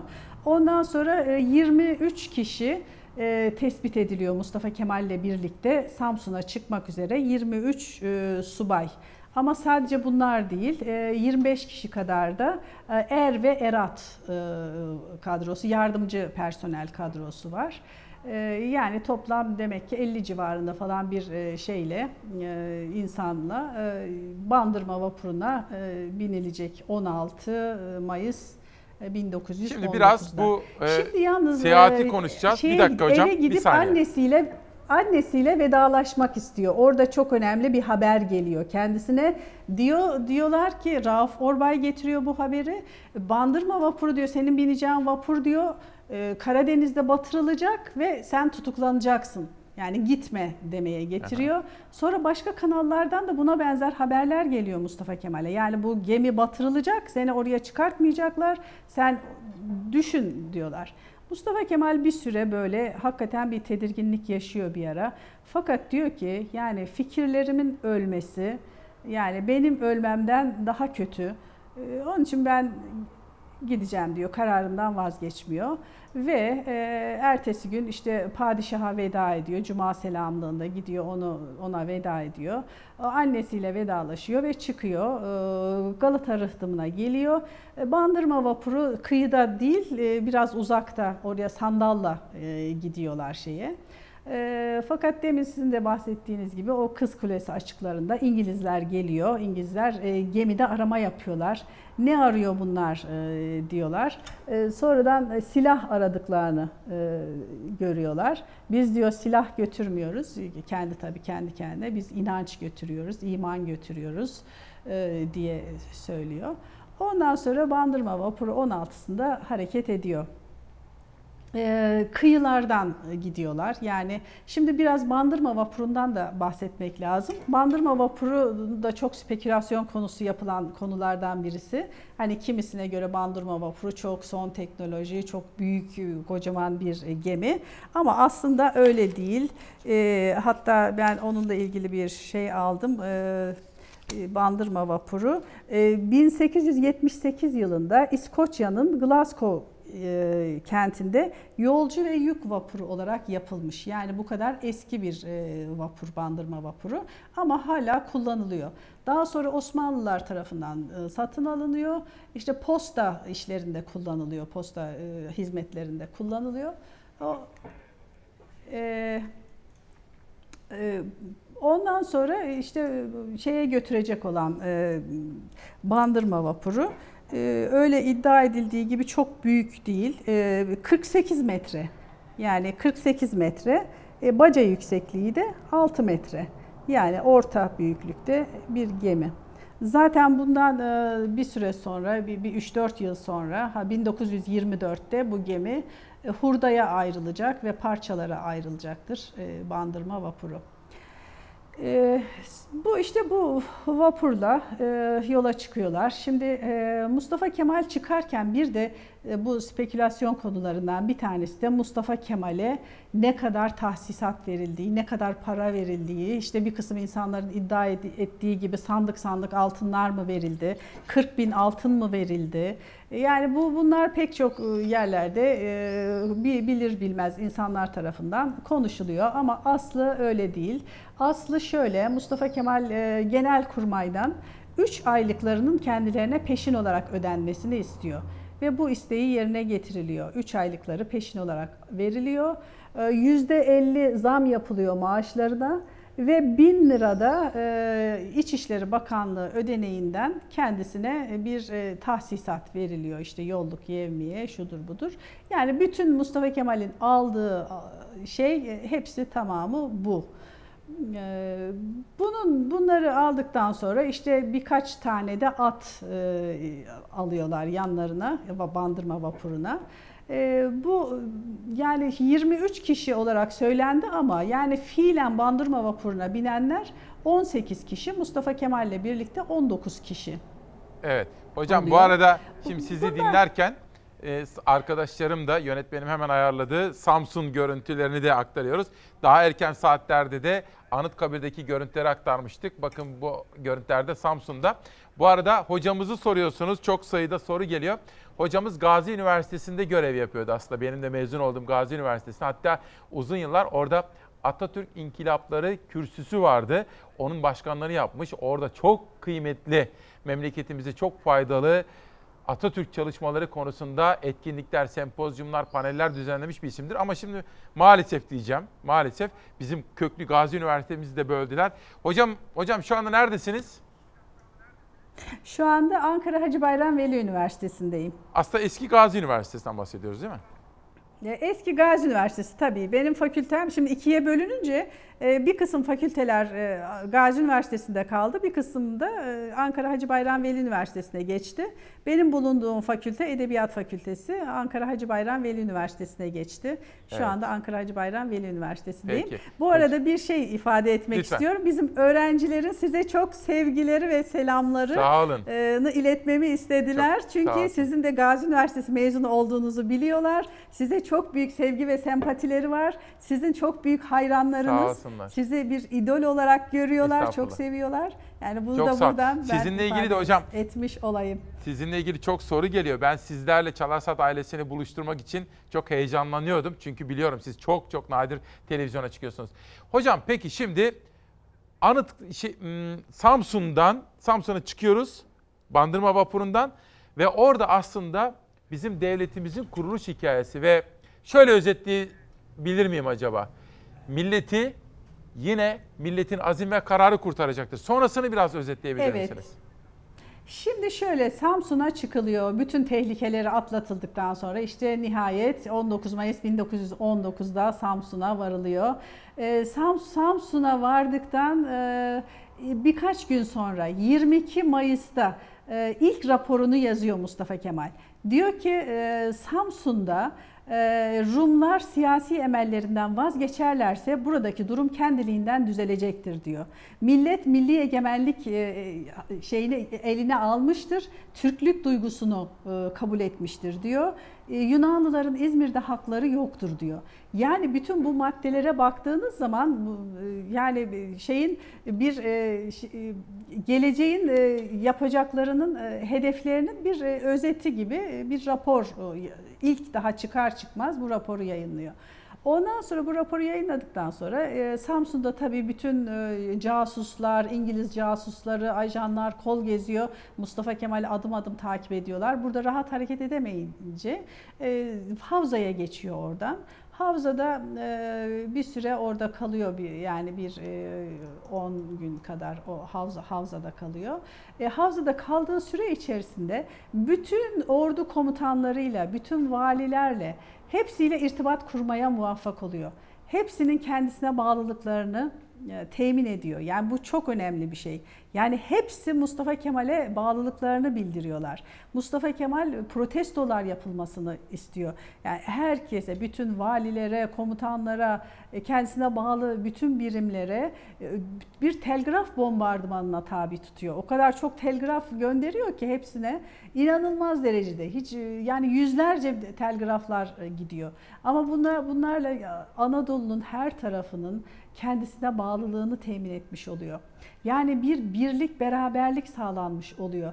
Daha önce de e, milli mücadele direniş örgütleri kurulmuştu. Yer yer direniş örgütleri işte şuralar kurulmuştu. İzmir'de Reddi İlhak Cemiyetleri kurulmuştu. İşte Trakya'da Trakya Paşaeli Cemiyeti kuruldu. Her yerde böyle direniş örgütleri yer yer kurulmuştu. Fakat bunlar birbirinden kopuk ne yapacaklarını bilemez bir vaziyette e, bir e, şey arıyorlardı. Yani bir çıkış yolu, bir hedef arıyorlardı. İşte Mustafa Kemal Havza'da bunu sağladı. Samsun'a çıktıktan sonra Havza'da e, bütün e, bu şeyleri, Kuvayi Milliye e, teşkilatlarını hepsini kendisine bağlamaya muvaffak oldu. Kendisi bu işin artık kesin tartışmasız lideri haline geldi Mustafa Kemal. Ondan sonra tabii Havza'dan sonra e, Amasya'ya geçiyor. Amasya'da son derece önemli kararlar alınıyor. 22 Haziran 1919'da Amasya Genelgesi dediğimiz e, genelge yayınlanıyor. İşte e, yurdun bütünlüğü, milletin istiklali tehlikededir. Milletin e, istiklalini yine milletin azim ve kararı kurtaracaktır deniliyor. Aha. Yani burada çok önemli karar orada veriliyor işte. Yani milli egemenlik ilkesi ilk defa orada. Bu çok önemli hukuki ve siyasi bir belgedir bu Amasya Genelgesi. Ee, Burada bütün arkadaşları Rauf Orbay dahil hepsi e, oraya geliyorlar. Amasya kararlarının altında onların da imzaları var. Daha sonra e, Erzurum ve Sivas'ta birer kongre tertip edilmesi e, gündeme geliyor. İşte Er- Erzurum Kongresi toplanıyor. Oradan Erzurum'a geçiliyor. Erzurum'da işte 23 Temmuz'da Er- Erzurum Kongresi toplanıyor. Bu arada tabii Havza'da iken Mustafa Kemal'in bu çalışmalarından rahatsız olan İngilizler onu geri çağır, çağrılmasını istiyorlar. Özellikle de e, İngilizlerin Karadeniz Donanması Komutanı General Milne bu Mustafa Kemal'in çalışmalarından anında haberdar oluyor. Bu yaptığı işlerden çok büyük rahatsızlık duyuyor ve Mustafa Kemal'in gönderilmesinden e, çok büyük pişmanlık duyuyor. Hemen onu geri ça- çağrılmasını teklif ediyor. Direkt e, yani şey yapıyor, emrediyor daha doğrusu çünkü e, Osmanlı makamlarına. E, Ondan sonra Mustafa Kemal geri çağrılıyor. Fakat bu emre uymuyor Mustafa Kemal. Havza'dan Amasya'ya geçiyor. Amasya kararlarından sonra da Mustafa Kemal'in azledildiğine dair bir şey e, gönderiliyor Mustafa Kemal. Fakat o buna da aldırış etmiyor. Ondan sonra Erzurum Kongresi ne gidiyor. Erzurum Kongresi'nden çok kısa bir süre önce e, telgraf başına çağrılıyor. İşte e, padişah İstanbul tarafından. tarafından. Orada kendisine İstanbul tarafından orada kendisine tebliğ ediliyor. Görevden alındığı, müfettişlik görevinden azledildiği kendisine tebliğ ediliyor. Mustafa Kemal tabii çok e, birdenbire şey oluyor yani e, üzüntü duyuyor aynı zamanda tabii ki. Ama e, arkadaşlarıyla yaptığı istişareler sonucunda askerlik görevinden de istifa ediyor. Yani hiçbir gö- görevi, hiçbir sıfatı, hiçbir şeyi kalmıyor. Sırf bir er olarak, sade bir er olarak işte milletin sinesine döndüm diyor kendisi ifadesiyle. Milletin sinesine dönüyor ve orada e, tabii Kazım Karabekir'in büyüklüğünü orada ifade etmek lazım. Yaptığı işin e, önemini orada ifade etmek lazım. E, ona işte e, Mustafa Kemal bu işi nasıl götüreceğiz, hiçbir yetkimiz yok falan diye düşünürken e, Ka- Kazım Karabekir Paşa diyor ki Paşam, ordum ve ben, kol ordum ve ben e, emrinizdeyiz. Aynen eskisi gibi e, devam edeceğiz diyor. Tabii bu çok büyük bir moral Mustafa Kemal için. Yani bir dönüm noktası denilebilecek e, bir söz. Bu da e, burada Kazım Karabekir Paşa'yı da e, yad etmek Evet lazım. müthiş müthiş. E, Hocam bir minnetle. son soru, son soru.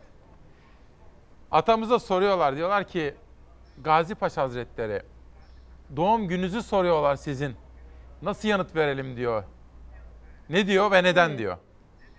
Şimdi şöyle, e, ben o, o konuyu biraz e, açıklayayım isterseniz. Lütfen. Şimdi Mustafa Kemal e, Atatürk işte Cumhurbaşkanı olunca İngiliz Büyükelçiliğinden Atatürk'ün doğum gününü kutlamak istiyorlar. Ve soruyorlar Dışişleri Bakanlığı'ndan. Atatürk ne zaman doğdu? Yani Atatürk'ün doğum tarihi biliniyor 1881 ama ayı ve günü bilinmiyor. Yani bizim eski nesilde biliyorsunuz babaannelerimiz, anneannelerimiz hani ne zaman doğdun deyince işte erikler açınca, işte yağmurlar yağdığı zaman veya kar ilk düştüğü zaman veya güller açtığı zaman gibi böyle tabiat olaylarıyla e, izah etmeye çalışırlar. Yani ayı ve günü kaydedilmez. Öyle bir şey yok, gelenek yok. Mustafa Kemal'in de o zaman okul kayıtlarına bakılıyor, akrabalarına soruluyor, nüfus idaresinden soruluyor. Böyle bir şey bulunamıyor. Mustafa Kemal diyor de annesinden bir bahar günü doğduğunu işitmiş. Ee, anne, o diyor ki benim doğum günüm diyor 19 Mayıs olsun diyor. Ondan sonra İngiliz Büyükelçiliğine Atatürk'ün doğum tarihi 19 Mayıs 1881 olarak bildiriliyor. Sadece İngiltere'ye de değil, bütün e, dış temsilciliklere, her yere Mustafa Kemal'in doğum günü 19 Mayıs 1881 olarak Şahane. bildiriliyor. E, Ve Atatürk kendisine böyle bir e, tarihi yani Türk e, yeni Türk Devleti'nin doğum tarihini kendi doğum tarihi olarak seçiyor. Bu da çok anlamlı bir şey. E, Bugün aynı zamanda Atatürk'ün doğum gününü de kutluyoruz. Profesör Doktor Hale Şıvgın bizim çok kıymetli hocamız. Size çok teşekkür ediyorum. Sosyal medyadan gelen yüzlerce soru var ve sizlere teşekkür ediyorlar. Tek tek isim söyleyemeyeceğim. Lütfen Sayın Bakanıma da saygılarımı iletin. Halil Çılgın Bakanıma. Sizin ve bakanımın da ve iki evladınızın da bayramınızı kutluyorum. Sağ olun, var olun hocam. Çok teşekkür ederim. Çok teş- çok teşekkür ederim. Ben de çok teşekkür ediyorum. Sağ olun. Bu güzel, genç ve dinamik programda bana yer verdiğiniz için çok teşekkür O ediyorum. bizim Şimdi onurumuz. Atatürk'ten genç Atatürk'ün gençlikten anladığı nedir? En son olarak şu bunu e, Lütfen. ifade edeyim Tabii müsaade ki. ederseniz. Atatürk diyor ki gençlik e, fikirlerin genç olmasıdır diyor. Yani biyolojik olarak e, gençliği düşünmüyor. E, Gençlik diyor fikirlerin genç olması, yeni fikirlere sahip olmaktır diyor. Mesela diyor 20 yaşında bir yobaz benim için yaşlıdır diyor. Ama 70 yaşında bir idealist benim için gençtir diyor. Müthiş. Yani sizin de çok genç, kendiniz de çok Sağ gençsiniz, olun. programınız da çok genç. Çok teşekkür ediyorum. Sağ, olun. Bayramınız kutlu olsun. Kadir Geceniz de kutlu olsun Sağ olun. efendim. Dediğim gibi bakanımın da Kadir Gecesi'ni Sağ de olun, kutluyorum. sizin de kutlu Sağ olun, olsun. sağ olun. Çok teşekkür ediyorum. Eksik Sağ olun. olmayın. İşte böylesine değerli hocalarımız var. Sizlerle tanıştırmaktan çok onur duyarım, heyecan duyarım. Bütün ekip arkadaşlarım da hem Zeray söylüyor hem Savaş söylüyor. Bir taraftan danışmanım Nihal de söylüyor. Hepsi de çok memnun. Yakında bir daha ağırlarsak şaşırmayın efendim. Umuda çeyrek kala Şener Gür. Yeni çıkan bir kitap. Bu arada Rütük Başkanı'nın dün yapmış olduğu açıklama ve Radyo Televizyon Üst Kurulu'nun televizyonda hiç kimsenin halkı bölmesine, şiddet çağrısında bulunmasına izin veremeyiz şeklindeki açıklamasını önemsiyorum. Erken saatlerde detaylı olarak verdim. Rütük Başkanı bu konuda Rütük'ün anayasal bir kurum olduğunu ve hiç kimsenin toplumu bölmeye yönelik söylemlerine biz seyirci kalamayız dediğini de aktarmıştım. Bir kere daha bu önemli açıklamayı aktarıyorum. Ebu Bekir Şahin'e de duyarlılığı için teşekkür ediyorum. Ülker Bangoğlu Bilgin Feride ve Kızları isimli kitabıyla Çalar Saat'te İnci Taneleri İnci Demiray Yıldırım. Ve şimdi efendim ama bir şey vardı, bir kapak vardı. Kapağı vermek istiyorum. Kapağımızı ver. Heh. Şimdi bu kapağa şöyle bir bakın efendim. History Life dergisi Revolutioner yani aslında devrimciler. Dünya tarihinin gördüğü en büyük devrimcilerden birisi ve bizce en büyüğü Mustafa Kemal Atatürk'tür.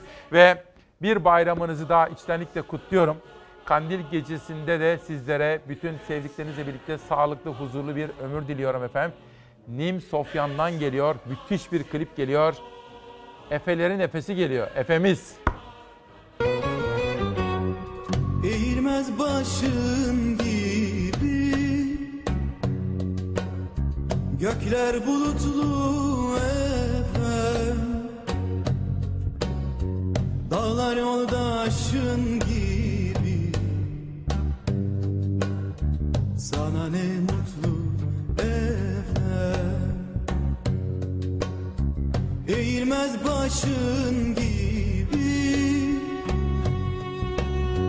Gökler bulutlu efem Dağlar yoldaşın gibi